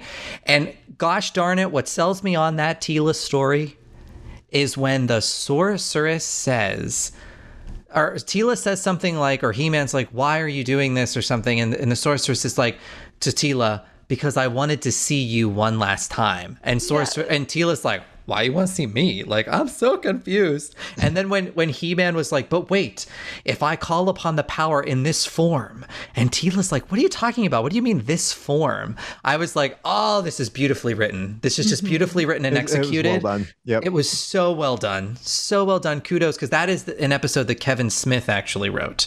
Um, uh, so I was just like, you know what, Kevin? I know the trolls hate you, but I'm giving you claps for that scene. Yeah. And Battle Cat transforming back to Cringer first. Like Teela notices that and then she sees He Man go back to Adam. And I'm just like, Mhm. ah, so good. So good. I love the fact that our first, uh, like right off the bat, like first scene basically of it, it we see Cringer under the table. That was just like that. Just took me back to filmation. Like and just Orko screwing up spells. Yeah. So good. But okay, Cringer. And I I'm mad about this because the voice actor was going to put the stutter in at least a little, and Kevin Smith told him not to. We find that out in the little documentary thing after episode five. And I'm like, hey, I I would have appreciated a little bit of a stutter, thank you very much. Um, if the voice actor could have pulled it off and he was already planning to do that, like why take that away when it's something so reminiscent of the original show? And he didn't have to play it up as much as it was played up in the original show. It- but just here and there, it would have been nice. I think Cringer is the biggest. Well, okay, uh, aside from Merman, because Merman's like a super generic voice in this. Yeah. Set him aside. Uh, outside of him, Cringer is probably the biggest departure voice-wise of Yeah. the entire cast. Like it really isn't anything there. But I, I, I love what he did with it. It's fine. Like I don't dislike it, um, but it's definitely the most different. I think of uh, everyone. And Well, but if you did watch the documentary, I believe this is when they said that um, that voice actor was told to th- they wanted Cringer to now be speaking like from his soul. I forget how they described it, but I actually really liked Cringer's voice, especially when he graduated from being afraid when he had to protect the sorceress. And he and when he gave that whole speech on like it doesn't matter if you serve snake mountain or castle grayskull like we have to work together to get this done. Um i was impressed that it was cringer delivering that speech Yeah, like I loved the writing. Don't get me wrong. Like Mhm. what the what he says, I loved every line of it. I just wish somebody else had been saying it, I guess. And like no Would you have hate to that actor. Um I think I just I expected a different voice. would you have been okay if he kind of like in the because you know the first episode was definitely made to to amp up like the filmation feelings would you have maybe felt better if in that episode he did maybe and stutter a little bit more whereas then like after the whole you know death you know he sobers up if you will and and, Yeah. and and continues Yeah, I would have been better with it if that had happened. What, I think say that. um, the yeah scene, when when the the trailer came out the second trailer it's the story based trailer and you you heard part of that speech from cringer like i was so weirded out and didn't like it i think that's the only thing i didn't like about that trailer um but because i was like he sounds way too confident for me. Like this is weird. Mhm. um but but having watched the actual episodes like i did get my filmation cringer in like that first episode the beginning of the first episode. And so i was like oh okay. So it makes sense in the context of i felt in the context of the story that by that point you know he will have gotten more confident. You know he's like you know he's getting down to business I here think he just needed So- like an extra beat. Like show him shed a tear that Adam's gone and then start talking to Teela. It was just immediately he's confident AF up in Teela's face. Remember who named me and all this? And I'm like, that's adorable. I love all of this, but wait, like I needed something else to happen with him before he becomes this new personality. Um I think Well- that's all it is for me. You mentioned dealing with the death, and I, that's my criticism, I think, of the entire show. My criticism is not the fact that Teela is the lead, it is the way Teela herself reacted after Adam's death. I, I can justify um, King Randor's reaction a, a little bit better. Um, he finds out his son is dead. Um, he finds out that a lot of people knew he was He Man, including Queen Marlena, which was a mu- nice nod to Filmation because it was Yes. implied in Filmation that she actually knew the secret.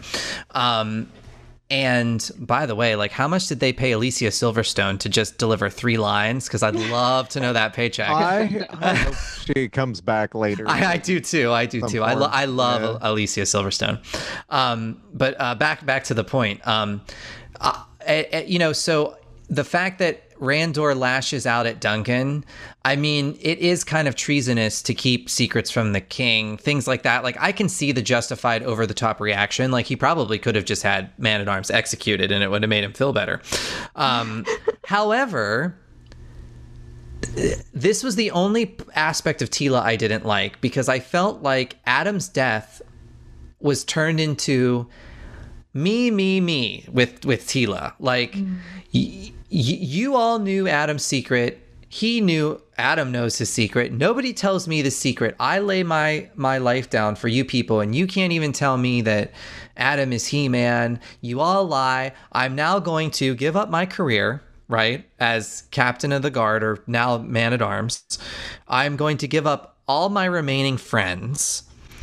And I am going to completely disconnect myself from my only father figure, like my only family, which is my adopted father, Duncan. Mm-hmm.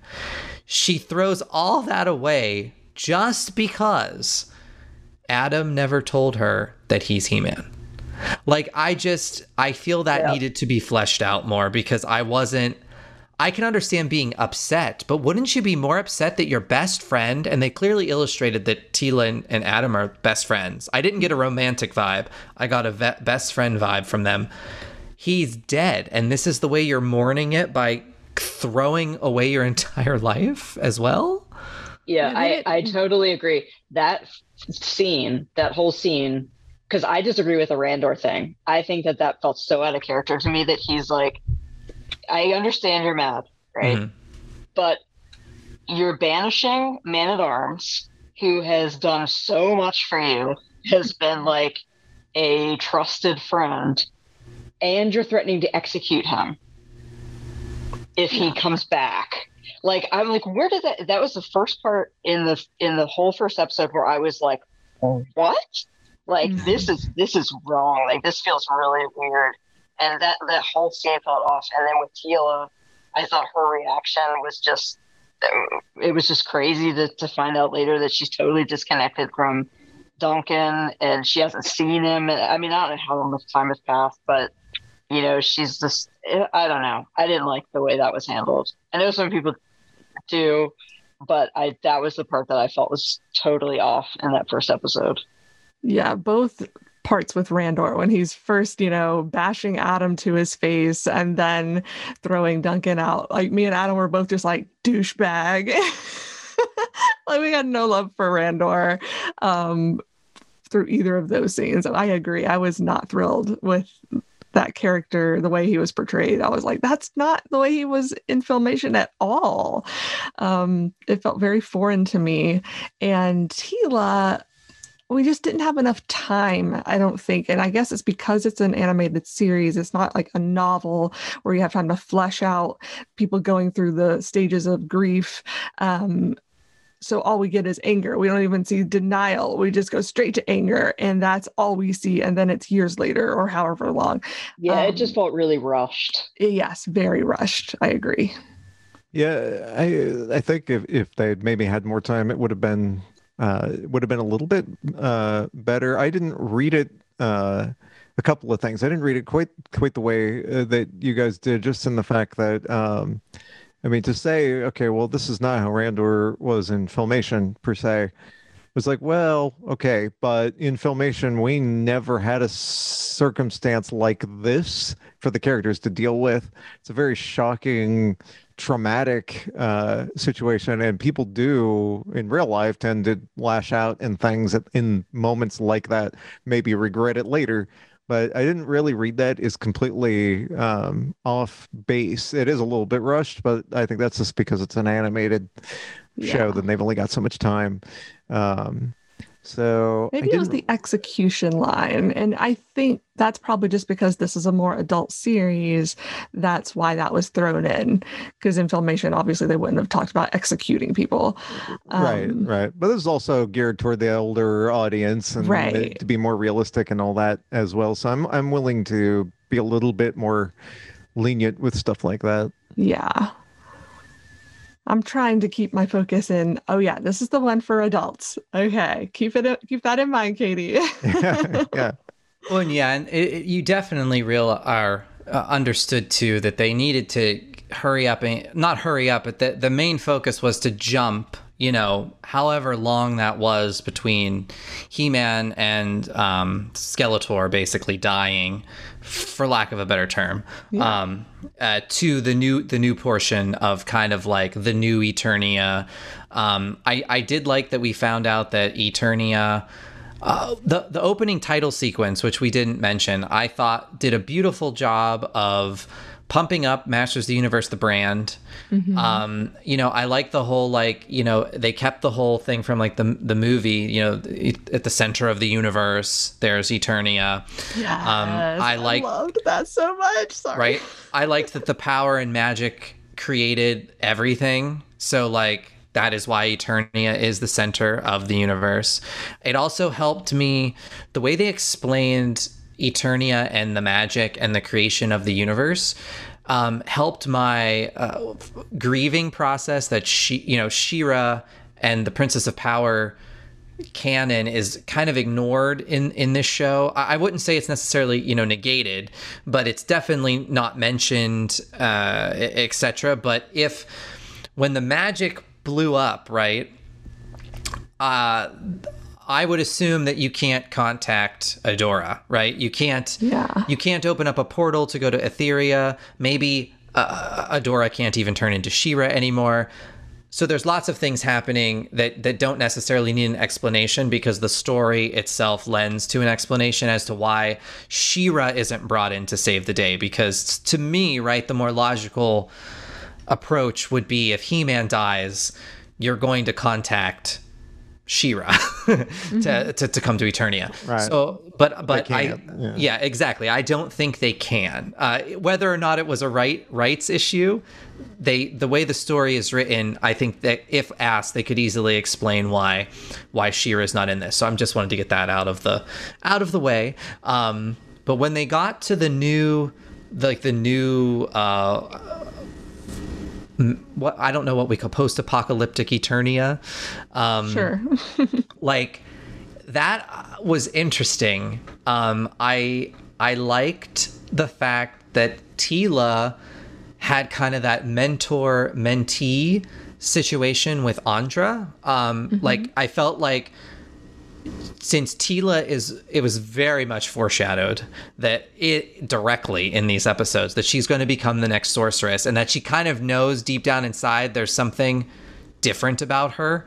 Um, and I, I want to say, I wonder if a lot of people that aren't familiar with the mythos was taking that that those type of foreshadowing elements that she's going to become the next He-Man. That's not what's going to happen. I I do not feel that Teela is going to hold aloft a sword and say something and become a She-Ra like character. I, I feel she will evolve into the sorceress, and they're setting up Andra to become the next Teela. Ah. That was my take, like Oh. mentor mentee, right? Um, so that you have that progression uh, uh, that goes along. And uh, so I liked that aspect. Um, and I also thought uh, that they did a very good job of magic versus technology because Yes. Masters of the Universe and Princess of Power has always had the magic and technological elements, and then you also had the um, magic versus technology with Skeletor and Hordak. Um, so I loved that they had the techno cult with Triclops. Um, although every time he screamed motherboard, I don't know if any of you have watched Captain N Game Master or played Metroid, but the villain is called Mother Brain, and she's kind of like a techno-y big brain thing. And every time he screamed motherboard, I pictured Mother Brain, and I heard her from Captain N. That just might be my problem.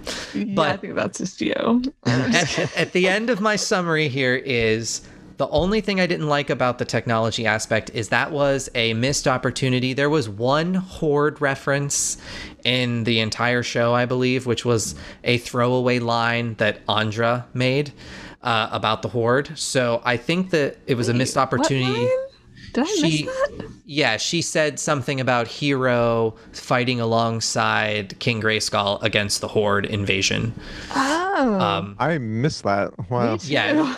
Well, that was in Preternia, which we're not we're not there yet. Yeah. Um, but the my point about the technology, and I'm sorry I kind of lumped Teela, Andra, and technology together because they do go to Snake Mountain to um, infiltrate Triclops's cult. Um, I thought that was a missed opportunity for Horde references. Um, I thought they could have been using perhaps old Horde technologies that were maybe left from when they did invade Eternia. Um, there could have been some maybe Horde symbols on things, um, uh, things like that. Uh, I think would have benefited. It would have made that cult seem more natural to me um, than it did. Then. okay. Yeah, I can see that. Cult was like my least favorite story element. I don't, I can't put my finger on exactly why. I think, Yeah, I kind of feel the same way. Yeah. I yeah, I, I don't know how to explain what my aversion to it was. I think maybe it was just, it was a bit too much like here, perhaps. But it was just like it was just like a fundamentalist Christian cult. Yeah. Um, and I was like, would Triclops really have done this? um, I feel like he's he's not a crazy person. He would have embraced technology, certainly, and like absolutely in character for Triclops, um, particularly like the um, the Mike Young Productions Triclops. Yeah. To Yeah. fall back on his technology stuff and go, that's much better than magic. That was fine. But I think pushing him towards deranged cult leader maybe did him a bit of a disservice. And I don't know if Trapjaw would have been on board with this. Trapjaw was a reasonable man. so I uh, episode two, which we're basically on now. That I thought this was actually the weakest of the five episodes, but that's mostly. Although, okay, so two things. There, this this episode has both extremes a little bit for me. The Snake Mountain uh, action sequence. d- Am I the only one that felt like that went on too long? Because like it just seemed like it was never going to end. Um, It was- Yeah, I, I got bored with it to be honest. Yeah, it like, just went I- on too long. Yeah. like I loved all of the puns. Um, like as a technophile, like the words they used, and I'm gonna forget all of them right. Of course. Do you moment. also pray to the Holy Sprocket? They're Holy Oh, Sprocket. jeez. That's so Yeah. funny. That that's a line I feel that's going to go down in Motu history. I, Uh, I, I feel like there'll be some T-shirts about like the Holy Sprocket. There Yes. you go. That's that's like that sounds like a band. That needs to be a band somewhere. Holy Sprocket. Um, so there was that like the the action sequence was too long. And then uh but on the flip side like the the uh, kind of heart to heart thing between Cringer and Teela just that was uh that was pretty intense. Hmm at the very end of the episode. my absolute favorite part of this episode this is a very minor like um fan related thing but was seeing the net from the snake mountain playset used um just as like a trap as you get into snake mountain i was like that's the net um, i loved that and i loved just snake mountain i think looked amazing i think this It is the did. best snake mountain has ever looked um They Thank did an for that. excellent job, right, of like meshing that filmation feel, but it being more toy Snake Mountain. Yeah. I was Looked thrilled with that. Oh, my other favorite moment in this episode was Blast-Attak.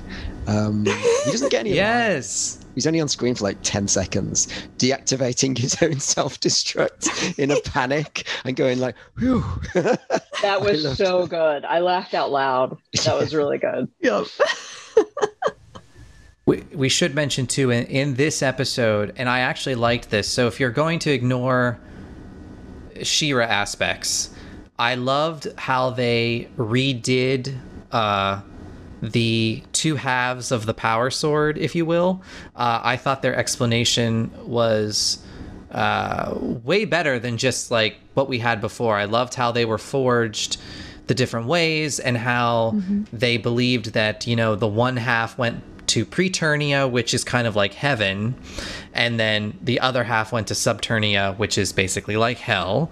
Um, and I know this, I guess this concept has been used in other properties, but, and I saw reviewers mentioning that it's not technically heaven. It was like another name that another property uses where like the heroes go.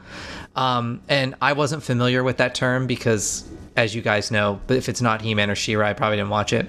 Uh, so, like this, Norse mythology thing. But like, yeah. was trying to tell me about it. And yeah a lot of this is new to me like even though like i understand that like a a lot of fantasy um Borrows. properties. Yeah they borrow and recycle. I mean like again i might have saw like a, a vampire thing for the first time on dark shadows right? And i had no idea that they borrowed it from dracula because i've never watched or read dracula nor do i care to. Uh, so if it happened in he-man and i never heard of it it happened in he-man and she-ra first. Sorry that's the way it happened. Uh, so I liked, I loved that explanation um, of the swords, um, and it makes sense that.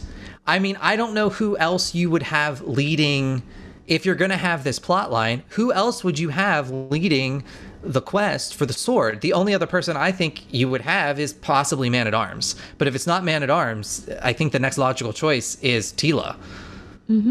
Like I, I just, I just, so I don't have a problem. Um, and uh, you with know that. Depending on you know how far down into the weeds you want to go uh, with trying to make this mesh with the filmation uh, with the She-Ra side of filmation and all of that like there are literally countless ways to make all of this still fit with uh, the existence of uh, of She-Ra, the Sword of Protection, and all of that. You can do like a multiverse thing where you know the Sword of Protection and Sword of Power are basically like the same sword, but how they exist in diff- in different uh, Mhm. universes in the multiverse or whatever. Like you could do all kinds of things and make it uh, make it all fit together if you you know if you want to go that far down your rationalization. I don't think the writers in this necessarily tried to go down that road and figure out how you know if there were ways to make it work. But you I certainly can't create She-Ra your own. already has it. She's already She-Ra at this point, and she's off on Etheria, so she's out of the picture. And like y'all were Right. saying earlier, they can't contact her. That's the way I was taking it. Yeah, well, I was just meaning. I was thinking more about the existence of the sword and how it was forged and the two halves. And okay, well, what does that mean for the sword of protection? Then how did that come Oh. into being? Right. right. Like, I, I just, for me, it was they didn't need to explain the existence of the sword of protection, right? Because there was no way to obtain the sword of prote- uh, protection. Like Katie's saying, Yeah. like you can't, we can't contact She-Ra. So I forgive them because I don't think they. My point of bringing that up earlier was I didn't feel that they they erased the existence of She-Ra. Like nothing they did in this to me says that She-Ra doesn't exist. Right. And Right. even the stuff that yeah. you could maybe argue does, you can rationalize. This Right, was my yeah, point. exactly. Yes. For for me, the next episode was the one that I was, I think, bored with. So you guys, I feel, were a little bit more bored during the cult episode. Um, for me, it was this next episode because this is we, we go into them having to find man at arms. I did think traitorous trout. yeah, I, I, I mean, I, I feel the Orko scenes I liked. I, I felt for Orko, um, a- in those like he was kind of dying, and um, because he is a, a being of you know magic and all of that fun stuff.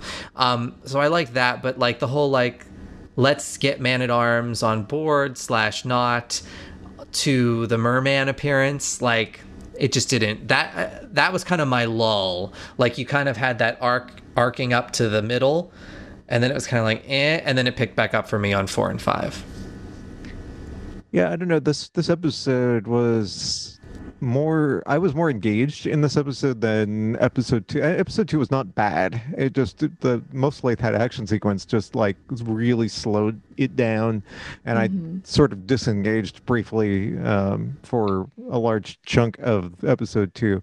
But episode three was more just kind of on an even keel. The Orko stuff was the highlight of this episode for sure.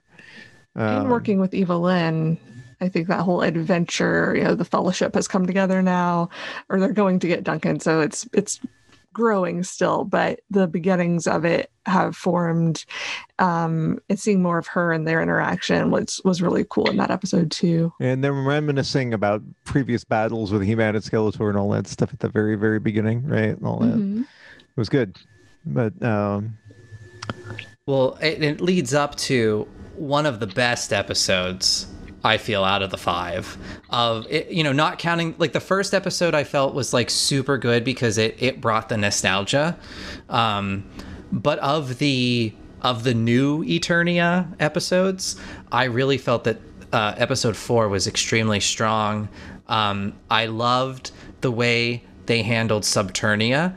Um, uh, Scareglow was beautifully written and executed, like Leanne mentioned earlier. The voice actor, who I was not familiar with, blew it out of the park, I feel, with Scareglow. And I loved in this episode that not only did they properly foreshadow Teela, I I did not like when the one half of the power sword appeared to her and it looked as if she was going to hold it aloft and say something. Like that made me extremely nervous on the first viewing. And I was like, no, don't do it. Don't do it. Don't do it. Don't do it.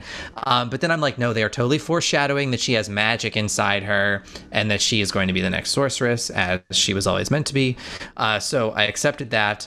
Um, and this also leads into the scenes. Um, well, I guess this, these the scenes are in episode five, but at the end of episode four, Evil Lyn opens up the gate to Preternia, and you know we find out Prince Adam is alive. Preternia is heaven. That is what I feel should have been the B story that I mentioned earlier in the episode. I think given the Teela heaviness of story A, which to be honest, I don't know if they thought even realized that this would become such a big, you know, social media internet issue, right? Um, but at the same time, objectively looking at a property where you know the main characters are He-Man and She-Ra, or not, excuse me, He-Man and Skeletor for Masters of the Universe. Maybe just maybe you would want to have a B story. Um, I think they wanted that reveal that Prince Adam was still alive. Like they wanted that to be a big reveal, and that's why they maybe didn't do a B story. But I would have appreciated a B story that followed Prince Adam on Preternia, where we find out why he decided one of the most beautiful things of and I think I'm I'm molding episode 4 and 5 together so Yes, after you I are. You're skipping Sorry. my big gripe. after I do my piece, I will shut up and you guys take over. So, so, so I'm melding them together because this was really what I loved was the message that was sent when that you find out Adam on Preternia, every other hero of Eternia's past. So He-Ro, King Grayskull, even like the former sorceress, and I loved that it was her and not Veena from Mike Young Productions. So Kudos, writers on that. Is there as well. Yeah, Vikor's there. Wondar was there. He was not name checked, thank goodness, I don't think, Yeah. but he was there. Um, all of them chose their He Man form, basically, to be in heaven, right? But Adam did not choose to be He Man. He chose to be Adam on Preternia. So Adam basically chose to be himself, right? He did not choose to be the facade, which is He Man right? Because at the core, Adam is Adam, Adora is Adora. They are not He Man and She-Ra. Those are kind of like the facades. Um, so I loved, I thought that was such a good message to send. And I know this isn't the children's show, it's for adults, but I think i even some adults can still learn a lesson or two uh, in life given their reactions to the show. Um, but uh, I thought that was such a good message, and I would love to see that explored. Um, given that Katie mentioned that Alan Oppenheimer is listed perhaps in more than just two episodes, that tells me that maybe we will get some back roll story of the Preternia stuff because I would really like that expanded, um, and perhaps even things that Prince Adam learned from the former heroes. Um, so I thought that was a missed opportunity. They could have had a B story, uh, at least during like episodes kind of like three, four, um, that probably would have helped balance out the fact that Teela's the A story. Um, and I think that might have just helped. And I'm not saying you should placate you know, the trolls or whatever, do this just to do it. I actually think it would have been very fascinating to spend more time on Preternia. And It now really, I'm it shocked. really, there is really no B story in these five. There isn't. That's my thing. It's really it's Yeah. really one continuous like linear story. Besides the pack, they go they do some flashbacks right of earlier Teela and He-Man adventures. Um, but it is a very linear story. There's it's not really going back and forth with anything. Yeah. Orko better not actually be dead. I don't think he's dead either. I don't think so don't either. think he's dead. But he better not be. Yeah. Agreed. I would I would be fine if he was because I thought his I- death was executed Oh. perfectly. It I was thought my you were gonna hate on it. Okay. no no You're like, I hate Orko. I'm glad he's dead. no not at all. I, I've always liked Orko. Um, like from a design standpoint and from a character standpoint, I think he brings a lot to the series. And just the concept of having your team wizard is like not very good. I think is just a fun concept for a character. Um, and I love what they did with that whole um, piece of his characterization throughout this. I think this is the best Orko has ever been in anything. I would agree with that. But Yeah, that brings really up my gripe from episode four in Subternia. Is that what it's called? Did I get that Yes. right? Okay. So Teela's off doing her thing, and then the other two groups are facing their worst fears or whatever. And supposedly, Orko's on Trolla. Which way are the rainbows going? They're going down. They're not supposed to go down. They're supposed to be upside down. We know this from the original series. What the? What were they thinking? Why? Like, there's rainbows everywhere. That's wonderful, but they should be turned the other direction. We know this from the filmation that this is based on. And he's got this whole backstory of being named Oracle because he was supposed to be this great wizard, and then he turned out to be a Swedish one. Excuse me? On Trolla, he's like the he's, like the head honcho wizard. Like when he goes back there, everybody's like, "Oh my god, it's Orko! He's the greatest wizard of all time!" And he's like, "Oh, I'm so sad because I was such a disappointment to my family." Excuse me, what the actual heck were they thinking when they wrote this piece? That's my int- like the whole rest of this series i'm loving so much but that part i legitimately was like shaking with anger i was just like the rainbows are wrong and his story is wrong and i know this for a fact and i haven't even seen that episode in i don't know how many years but i know it because i remember it because i love orko and how All right. dare they Well, I'm it's gonna it's a spiritual sequel. I think they took some li- liberties. So I, I'm I'm okay. So I'm gonna tell you what I did because I I feel your pain. Um, the upside down thing I can't help you with because I don't I don't know what they were thinking on that. Even in Mike Young Productions, they talk about how Trolla is the uh, is upside down. So to us, so I don't even know uh, where to go with that. So just set that aside for a second. The way that I read this, because it, unless I know I only watched this episode once so far, so maybe I maybe I'm missing something, maybe I forgot something. I don't know, but at least as I was watching it the first time, the way that I tried to rationalize this, it st- still shouldn't have been done. But the way I tried to rationalize it, make myself feel a little bit better, is maybe when he's talking about that, it sounds like uh, he's talking about because he was Orko, like they, they called him Orko the Great, right, in the original show. Mhm. And he talks about how he was de- he was supposed to be destined for greatness and blah blah blah. He says all of that. He uses uses the word great, and then he talks about his spells going awry and being a disaster and blah blah blah. And the thing is, is like maybe that actually was true for him when he was young, like when he was growing up. Maybe he really did have issues with his magic doesn't necessarily mean that as a fully grown Trollan or whatever that he uh, did not eventually gain control of his magic and become the the great Orko as a an adult Trollan, and that his magic continued to go awry when he went to Eternia, which is how they explained it in Filmation and Mike Young. So you can kind of rationalize that part of it away. The upside down stuff, I don't. There is no way to rationalize that. I obviously screwed that up, but Well, I Uh, kind of felt that the fears for Evil Lyn, Orko, um, Andra, and Roboto, um, I, I thought they were all just they weren't handled well.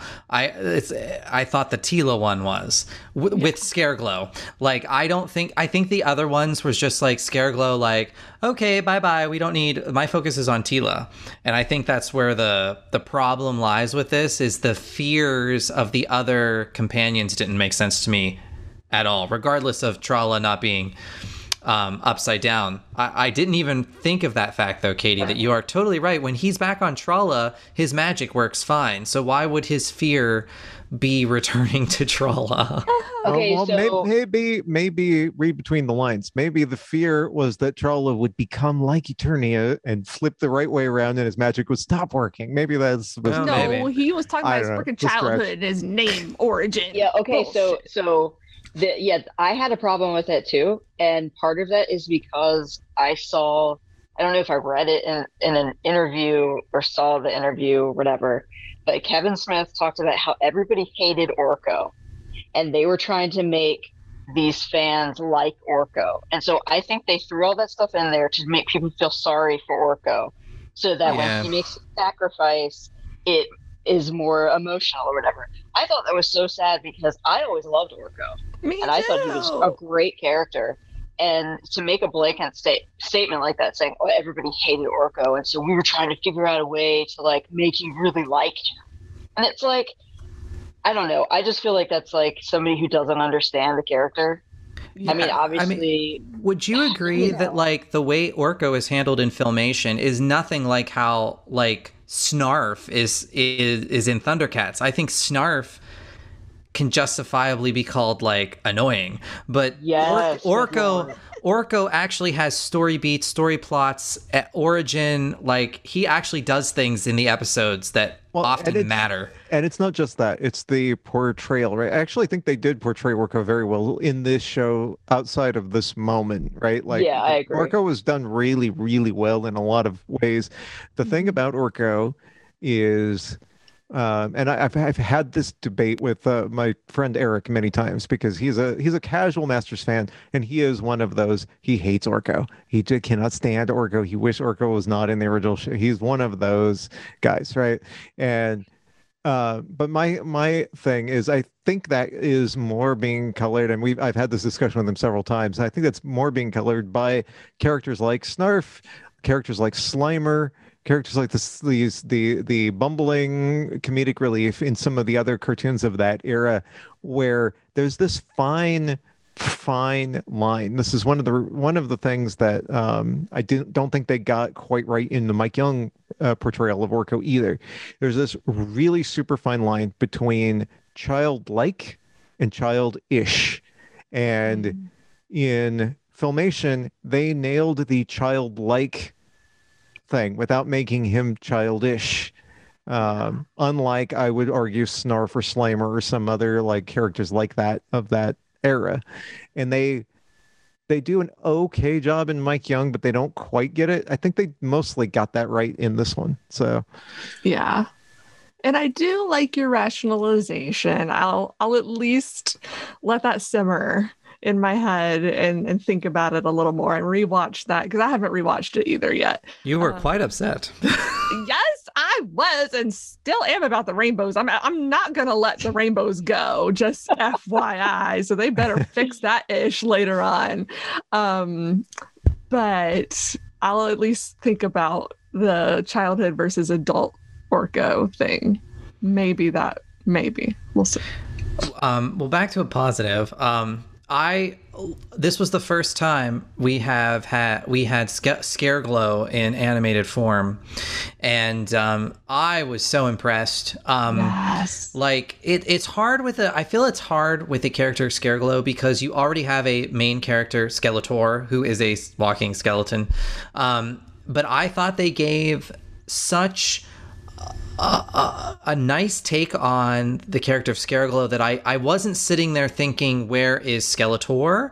I was very focused on Scareglow. I even loved when Teela accidentally calls him Skeletor and Scareglow was, he said something like, hmm, no, but I've heard the name before like or i remember the name like something like that I, I thought was such it was a very well written scene um uh, overall with with him.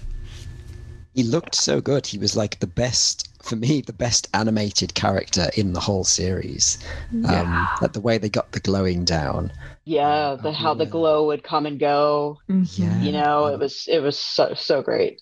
we were we discussed this briefly yesterday um, because John pointed it out and then I couldn't unsee it. Um, but some of his facial expressions really looks like New Adventures Skeletors. Um, Yes. So I, I think they made him distinct enough from the Skeletor in this show. Um, Mhm. And in doing so, they made him look quite a bit like New Adventures Skeletor, like the way his jaw sort of moved and his face and his eyes.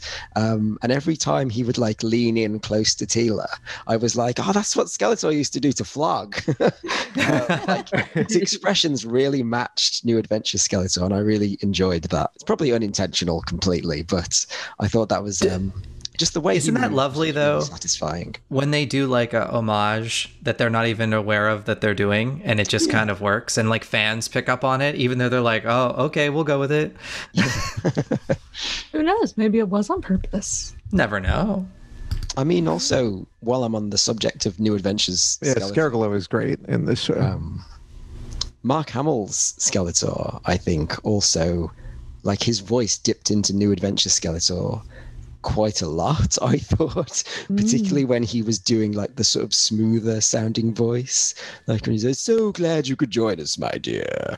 Like I thought that was that really made me think of um, Campbell Lane in the New Adventures. yeah i thought i thought mark hamill did a very good job of not doing i didn't want an alan oppenheimer impersonation per Right, se um and i I understand that anytime Mark Hamill does a villain, you're going to compare him to the Joker. Um, but I thought that he did enough uh, stylization to the what you would call "quote unquote" the Joker voice um, that I felt Skeletor. I did not picture Batman the animated series when he was speaking at all. No, I think he did a great job of pulling from both uh what you know what's come before right? Like i heard a little bit of, of the filmation skeletor in there. I can hear the inspiration from some of the mike young skeletor in there and he made it his own as well. And it it works it it evokes mm, the nostalgia for the original incarnations of that character in various things and but is very clearly he's made it his own as well. So i think he walks that line remarkably well Well, the final episode, uh, again, I really liked this one. We saw more of Preternia. Um, Adam decides that he is, and again, this is why I would love a B story of a fleshed out Adam, because, and I hopefully we get more of this in in part two. Um, Adam. It, portrayal in this what i love is in filmation he was always aloof right and in mike young he was like a surfer boy teenager kind of persona um, in this one you know, you get that backstory of the, you know, he's aloof and stuff, right? Because he had to be. He had to keep the secret. But as as it progresses here, you find out all these wonderful things. Like he's obviously a good friend to Teela. Um, he trusted Teela, you know, with with basically defending Eternia once he made his decision to give up the power, if you will. Um, he chooses to be himself in heaven, and then he even chooses to sacrifice heaven to come back, uh, you know, to wield the power again to protect Eternia. And I just thought these were wonderful character traits. I, I just thought they fleshed out Adam with the little t- screen time he did have very, very well. And I'd like to see uh, more of that, which is why I was absolutely shocked at the cliffhanger. Not the Skelegod cliffhanger. I, I saw that coming a mile away when the figure was released before the show even came out. I was like, there's your cliffhanger, Oh. Skelegod. I mean, like, when when else? Yeah, when else would you put that in? I was like, okay, obviously, probably at the end of episode five, Skeletor. I I didn't un- I didn't know maybe how it would get there, but I'm like, Skeletor will somehow get the power and become Skelegod. I didn't think it would happen like early on in the episodes, but um. I did not expect, and I actually had, like, if you had a video camera on me, a facial expression, an audible gasp when Skeletor stabs Prince Adam. Um, I did not expect that, so kudos to the writers. Yes, I was a little jarred that Kevin Smith in the after show was like, "That's right, we didn't just kill him once, we killed him possibly twice." Yeah. And I was just like, okay, buddy, calm down. Because I understand why a few reviews kind of called the cliffhanger kind of poking the bear. because if you go by the social media uproar with the Teela stuff, and then you happen to, in theory, kill He-Man twice. Um, it's just like, uh, now granted, I don't think that Prince Adam is dead at all, and he is still moving at the end of the episode. Um, I was completely shocked that that happened. Um, though I, I thought it was beautifully executed that it actually happened like during the transformation sequence. Yes, that was Yeah. whoa. Um, yeah, like I said at the very beginning, that was they're like, whoa. Um, oh, I know, I gotta do that again. Whoa. There we go. Gotta get the Joey whoa in there. Is that you know I was binging Blossom the other day on, Were you really? on the app, yeah, and I was like, this show is a lot dirtier than I remember as a child. oh dang, I gotta rewatch it now. That's hilarious. Side note, continue. There yes, side note. Um, but no, I completely agree with you. I love Adam in this incarnation in every way. I I yeah, wish we got a little more screen time with him, but I think we will in future episodes. So I'm not gonna be mad at that yet. Um, yeah, I just agree with everything you just said. Yeah, I think um, Adam was really great in this, and it it made me want to see more of him. So I really hope that we do get a lot more in this the back half.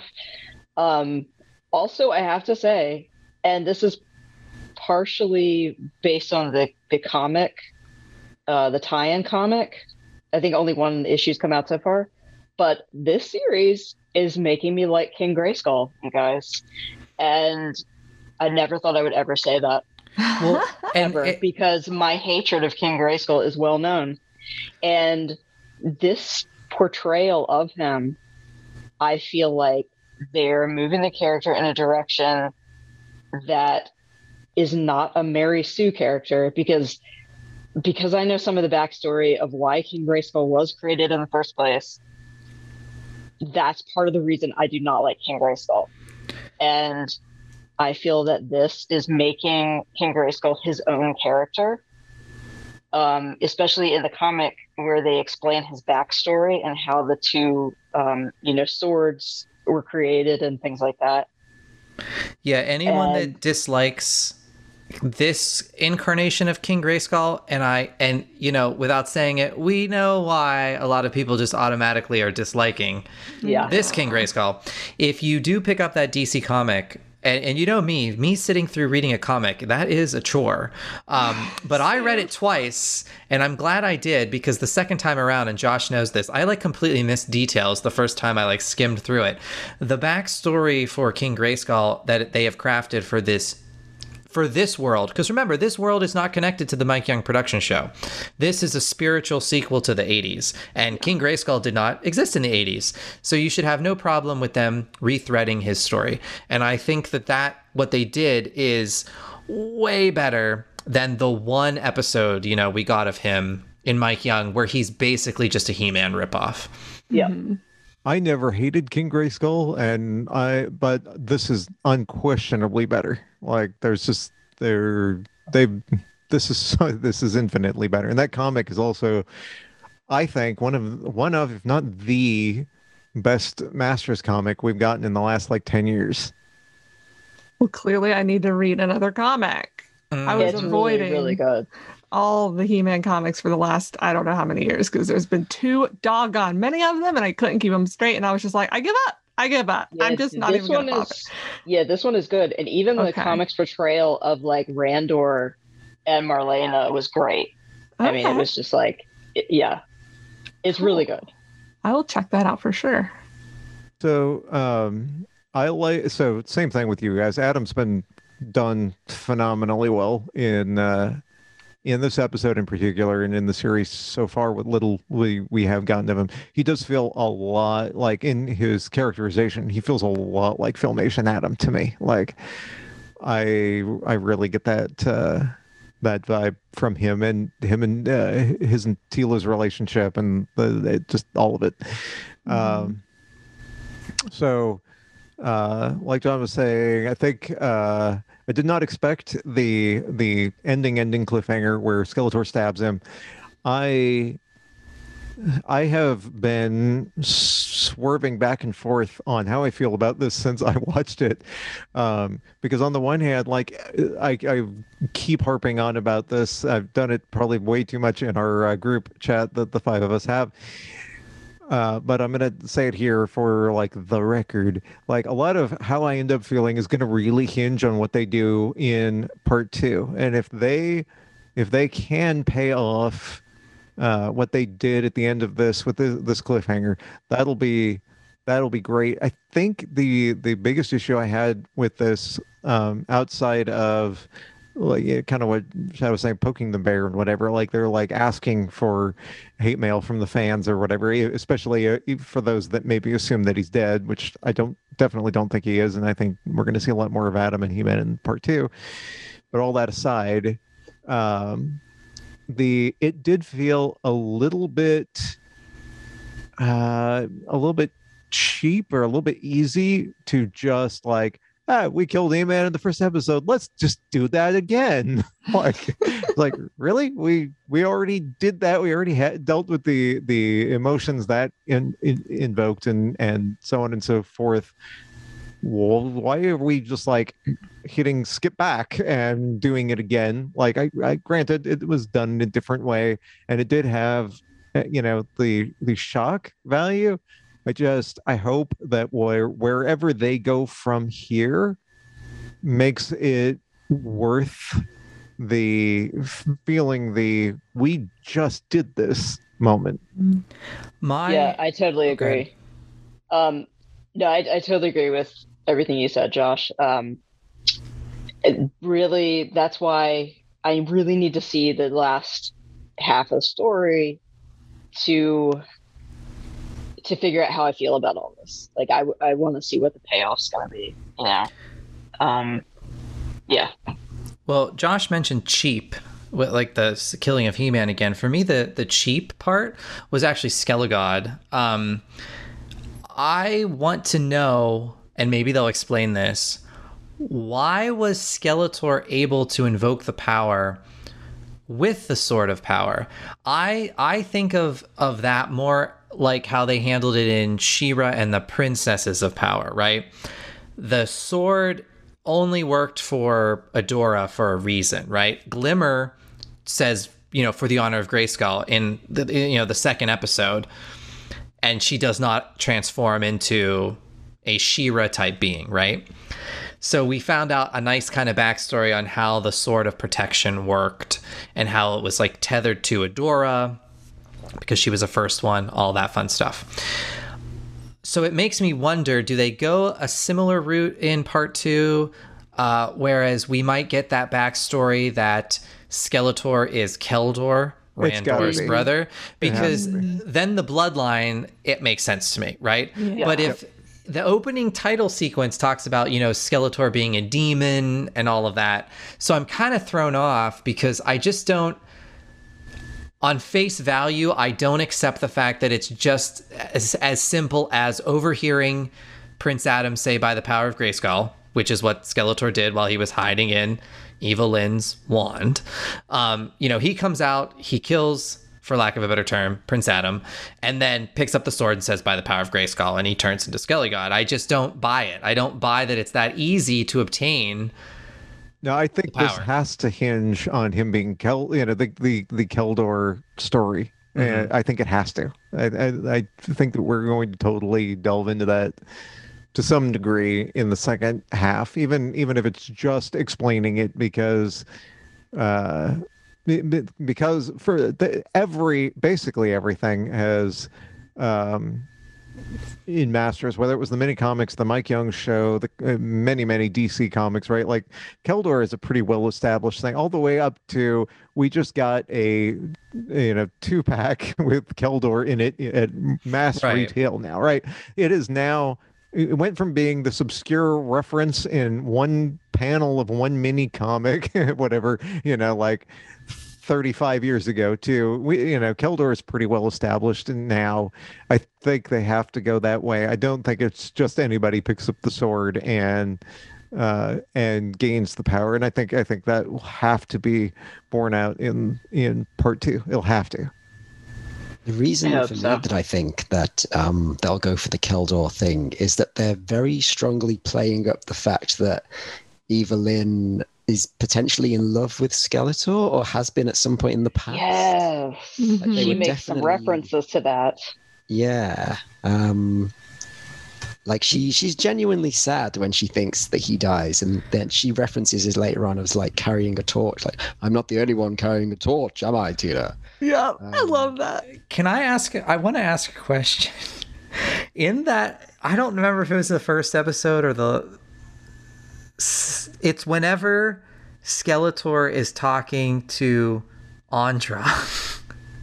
he says some sort of line about like how like this, you know, his skull situation or whatever is like. it was something about oh, like Oh, yeah. how how you know no one has experienced him as a man or something anymore Or no one And- would accept him I- a- as a I- man or something well like that. i think read it says as it's a None very would have me as a Yes. man. Have me, Yes. yes. it was i was like is this like am i i mean i'm an adult right i'm reading this as like a sexual preference. Yeah. Yeah. and i was i was just like did they just go there I took it So- too, so I don't know. i mean that was kind of one of my also that was just a shock for me i was just like that was one of those points where i rew- rewound and i was like i need to listen to this again. But um i just to circle back around for a second because i, I got i got derailed and and lost track of where i was going. Uh wanted to also uh pull into that part of the discussion that uh you were talking about the, the opening sequence saying oh skeletor is a demon. So two things. One uh is that uh uh the filmation series episode one when they're introducing skeletor uh, sorceress calls him a demon from another dimension or maybe that's in the uh is that in the greatest adventures i can't remember now it's It they all the run together but yeah. Okay, but either way, the Filmation also referred to Skeletor as a demon from another dimension, blah blah blah. So you can you they could be just picking up from that. I believe, if I am remembering right, uh, I, I'm not saying this is the greatest canon that, that we should all be pulling from or anything like that. I'm just po- pointing out that, it- as I recall, in the classics bio canon, I believe they uh, bring all of this together where like when Keldor was injured and Hordak brings him back that he was fused with uh, that demon Oh, demo Demo Man, man, yeah, demo yeah. man or whatever, right? Um, that was a demon, so it could be that you know the demon's been put inside Keldor or whatever. So there's there's a lot of ways for that to be. Like I I don't think that means anything here or there. Right. I All- yeah. Looking at it, I yeah. You're this is completely valid. What you're saying makes way more sense. I think I was just reading the line too literally in Right. the sequence. Yeah. Right. And as as far as the the Keldor thing being a part of this, I feel I really feel like they're setting this up. So in the prequel comic for Revelation, uh, we get to see a lot of uh, King Grayskull and his sons, I guess, right? Like he- Mhm. uh, Ro and uh, Dare Dare. and they are one is black and one is white and um i feel like this could that could be a perfect foreshadowing for what the deal was supposed to be with randor and keldor where they were brothers one was part gar uh, you know, or one was colored like like the Gar characters with the blue skin, and Randor obviously wasn't. And you know, uh, the Gar were I don't I can't remember if this was my head canon or if this was alluded to in Mike Young. It, it's all run is blurring together right now, but I always thought like oh the Gar were kind of mistreated or whatever uh, on Eternia or looked down on in some form or fashion, or maybe that was in a comic. I can't remember now. It doesn't matter. But the point being is that if they wanted to go that route, that that seems to be foreshadowed in the comic, and that would be a nice tie-in for the Keldor Randor relationship as well like why Randor becomes king and Keldor goes off to do his thing. Do you think if they do decide to go that route in the second half, they will have Mark Hamill say, Adam, I am your uncle. I would I would lose it. That would be so funny. That would be amazing. I want this so hard now. I feel like Mark Hamill is such a sport now with Star Wars. Like oh, he's, he would totally do because it. like I feel like like most people like like a like a like a even like a, a person that played a Power Ranger, right? They they get disgusted with the fact that they're always identified with that and they can't like kind of move on from it. But then as they get older, they're like, I should really embrace this because so many people love this character and I mm-hmm. was the character. And I feel like Mark Hamill is totally in that place of his life. Oh yeah. Yeah, totally. For sure. I had a Um, question. One thing I wanted to Oh, go oh, Continue. okay, real quick. One thing I wanted to say um, about the end scene, I wish that Evil Lyn knew that Skeletor was in the staff. Like she was playing them the whole time. Mm-hmm. Yeah, I was a And I think unclear that- on that. Yeah, and I think that because she seemed surprised, like genuinely surprised, you know, Yeah. and and the Skeletor's reaction too was like, "Oh, I'm sorry for I didn't tell you," or you know, whatever. But um, I I know Martin had said I think in our chats that he was hoping, or his one of his predictions of the Evil Lyn was like evil the whole time, and I was hoping for that because I thought that would have been really cool. But you know, Hmm. I liked how Beastman wasn't that enthusiastic that Skeletor was back. He wasn't. No, he, He was was Yeah. like, uh, Oh, I good to didn't have catch you back. that. good, good to have you back. he was so protective of Evil Lyn. It was adorable. Yeah, that that's a departure from their usual very adversarial relationship. Yeah. I thought it was really cool. And I have a, a question for you specifically, Martin, and for everybody, but specifically you, because you were making the uh, comparison between Scareglow and New Adventures Skeletor. So when Skeletor turns into God Skeletor and you see his big old head over Castle Grayskull, like that's when I saw New Adventures Skeletor. Was that just me? Oh, um, I didn't, but maybe I'll watch it again. Um, Yeah, now I'll have to see. Because when I saw his face, I was like, oh my God, he looks like New Adventures Skeletor. But I could just be remembering wrong. It's been a while. Um, so I'm just, yeah, I'm curious of your opinion on that when you take another look at it. What's interesting. I actually would have liked they could have totally incorporated aspects of the new adventures of He-Man Skeletor character design into Skelegod and I actually think I would have liked that more I'm not like thrilled with the Skelegod design overall. I get what they were going for, but like I feel like they were trying to kind of do a mesh between battle armor Skeletor He-Man and the Yeah. movie, like the 87 movie hmm. God Skeletor. They Should Skeletor. have made him gold. Um, well, because I mean, he even says the line, right? Now I, Skeletor, am master of the universe, uh, which is the exact same line. They ripped it right out of the movie. Um, Oh, I forgot that. Oh, he Yeah. also gets um. Let this be our final battle. in Yeah. Yes. episode Yes. well, doesn't it? Yep. And I mean, well, the whole to- the opening title sequence too rips off. Yeah. uh, well, pays homage. I shouldn't say rips off because I loved it. Um, you know, it paid homage to um, the um, the the opening narration of the uh, '87 movie. And on Preternia, Adam and Teela are on those hover things Yes. Yep. from the movie. And I was just like, oh my God, it's the things from the movie.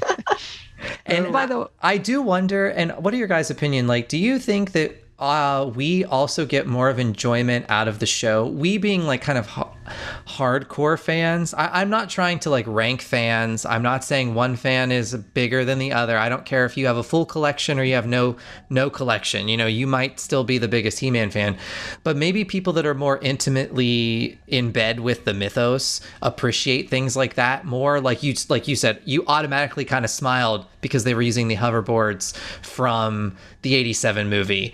Um, you and know, when they brought up Nightmare, I immediately was like, oh my God, they just said Nightmare.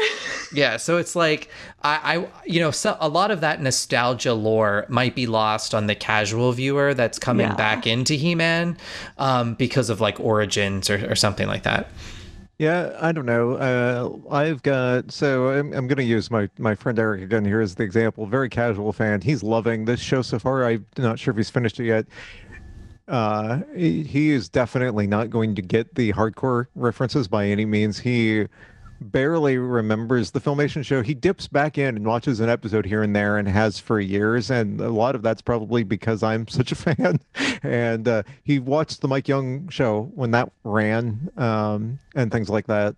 He's definitely a casual fan. He was a much bigger fan, obviously, growing up. Uh, so I think he's sort of like the you know the fan that grew up with the show and then didn't really revisit it and maybe never would have if it hadn't been he uh he's loving the show. He swore up and down up until the release that he was going to watch one episode of the series a week.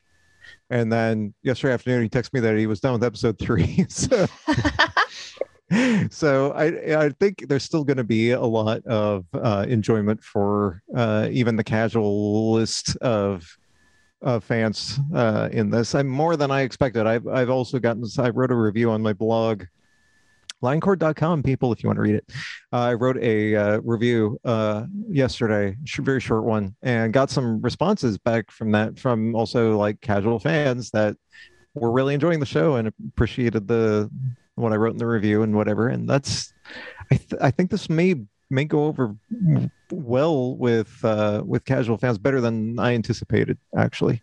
Well, I think the important message that I would give, it, besides the fact that it's, I think it's evident from our discussion here that all of us enjoyed Revelation and are looking forward to part two.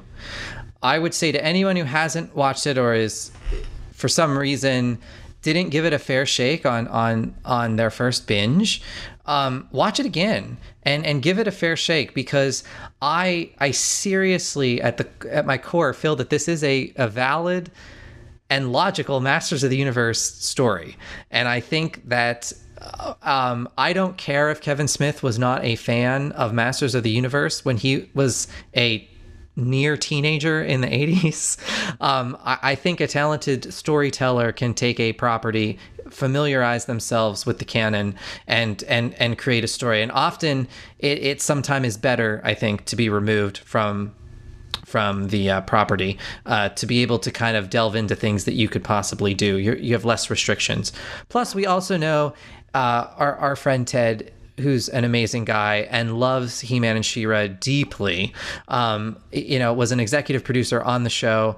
I, I congratulate him for that accomplishment. I think overall the show was uh, fantastic. I like I said, I binged it three times.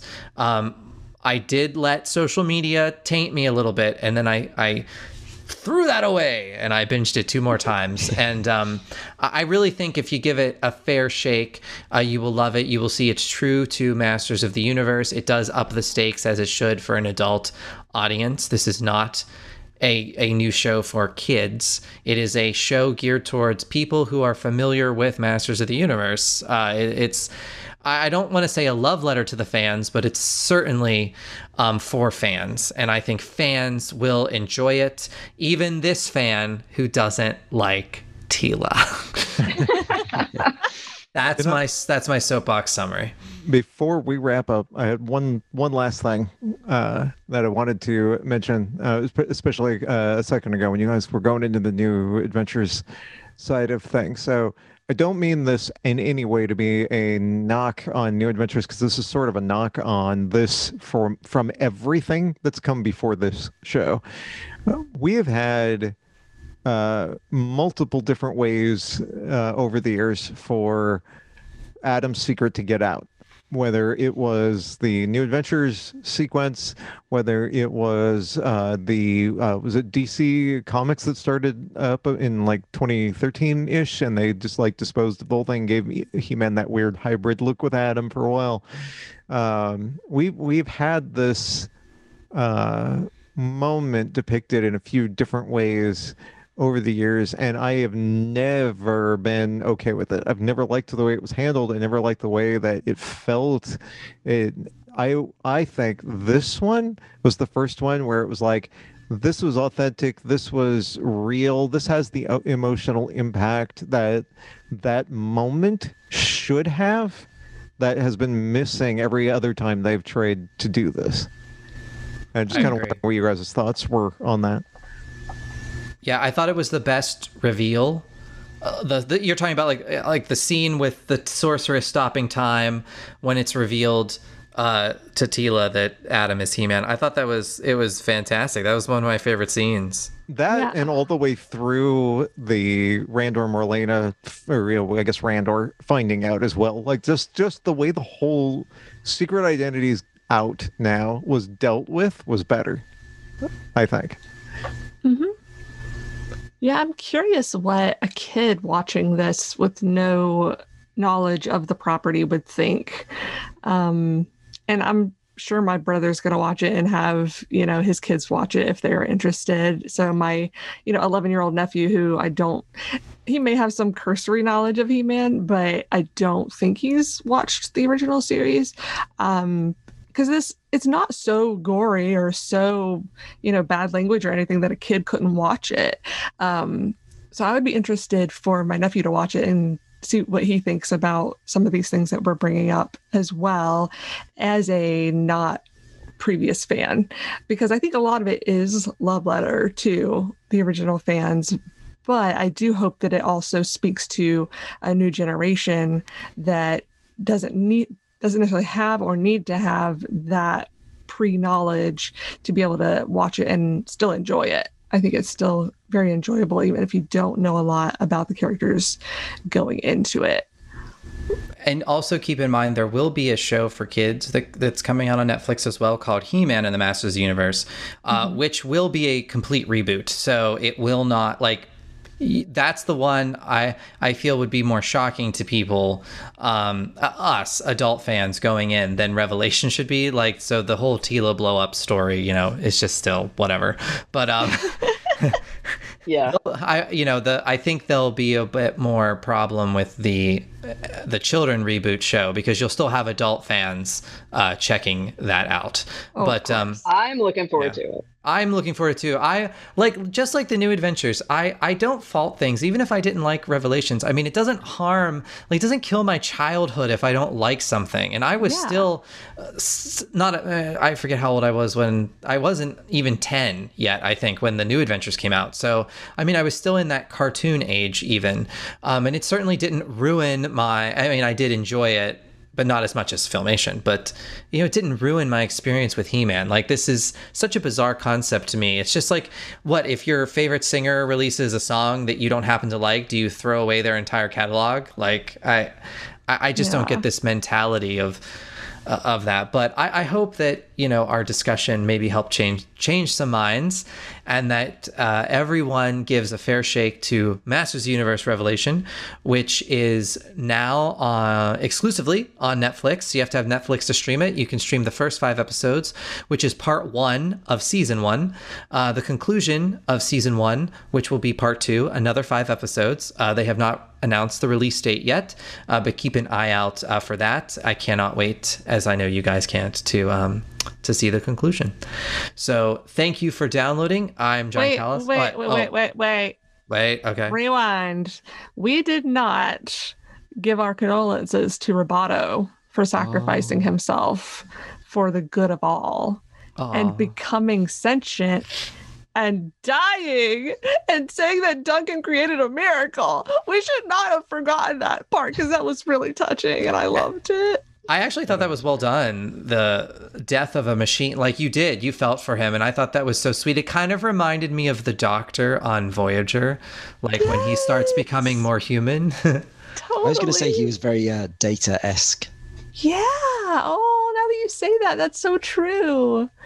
And I totally felt like the thing in his chest was like an arc reactor. I don't know if that was only me. Oh, yeah. That's what it reminded me of. But no, I just loved that he was the one that could forge the sword and that he did, and that it, you know, took everything from him to do it. But in that moment, he realized he felt something so that he was more than a machine. And that I always love storylines like that. So I just I had to bring it up because it was so good. That's it's one all more reason to love Revelation and to check it out. That was like the our end credits scene, like because I was about to go into the end credits, and it was like, ah, ah, there's more. there's more. It's like we're a Marvel TV show or movie. I love it. Well, then, thanks for downloading. I'm John Callis, also known as The Shadow. I'm Katie Carty Hiley, also known as Rainbow Brite. I am sorry, my voice is. Uh, I have a cold today. I am Martin Penny, also known as Wacky Martin. I am Leanne Hanna, also known as Stratosmacker. And I'm Joshua Lioncourt, also known as Lioncourt. Good, Good journey. I'm actually surprised they did not use the the line "Good Journey." To be honest, I think Uh, that that's would going to be at the end of the final episode. Oh, that will be good. I hope they do it. oh, they have to now.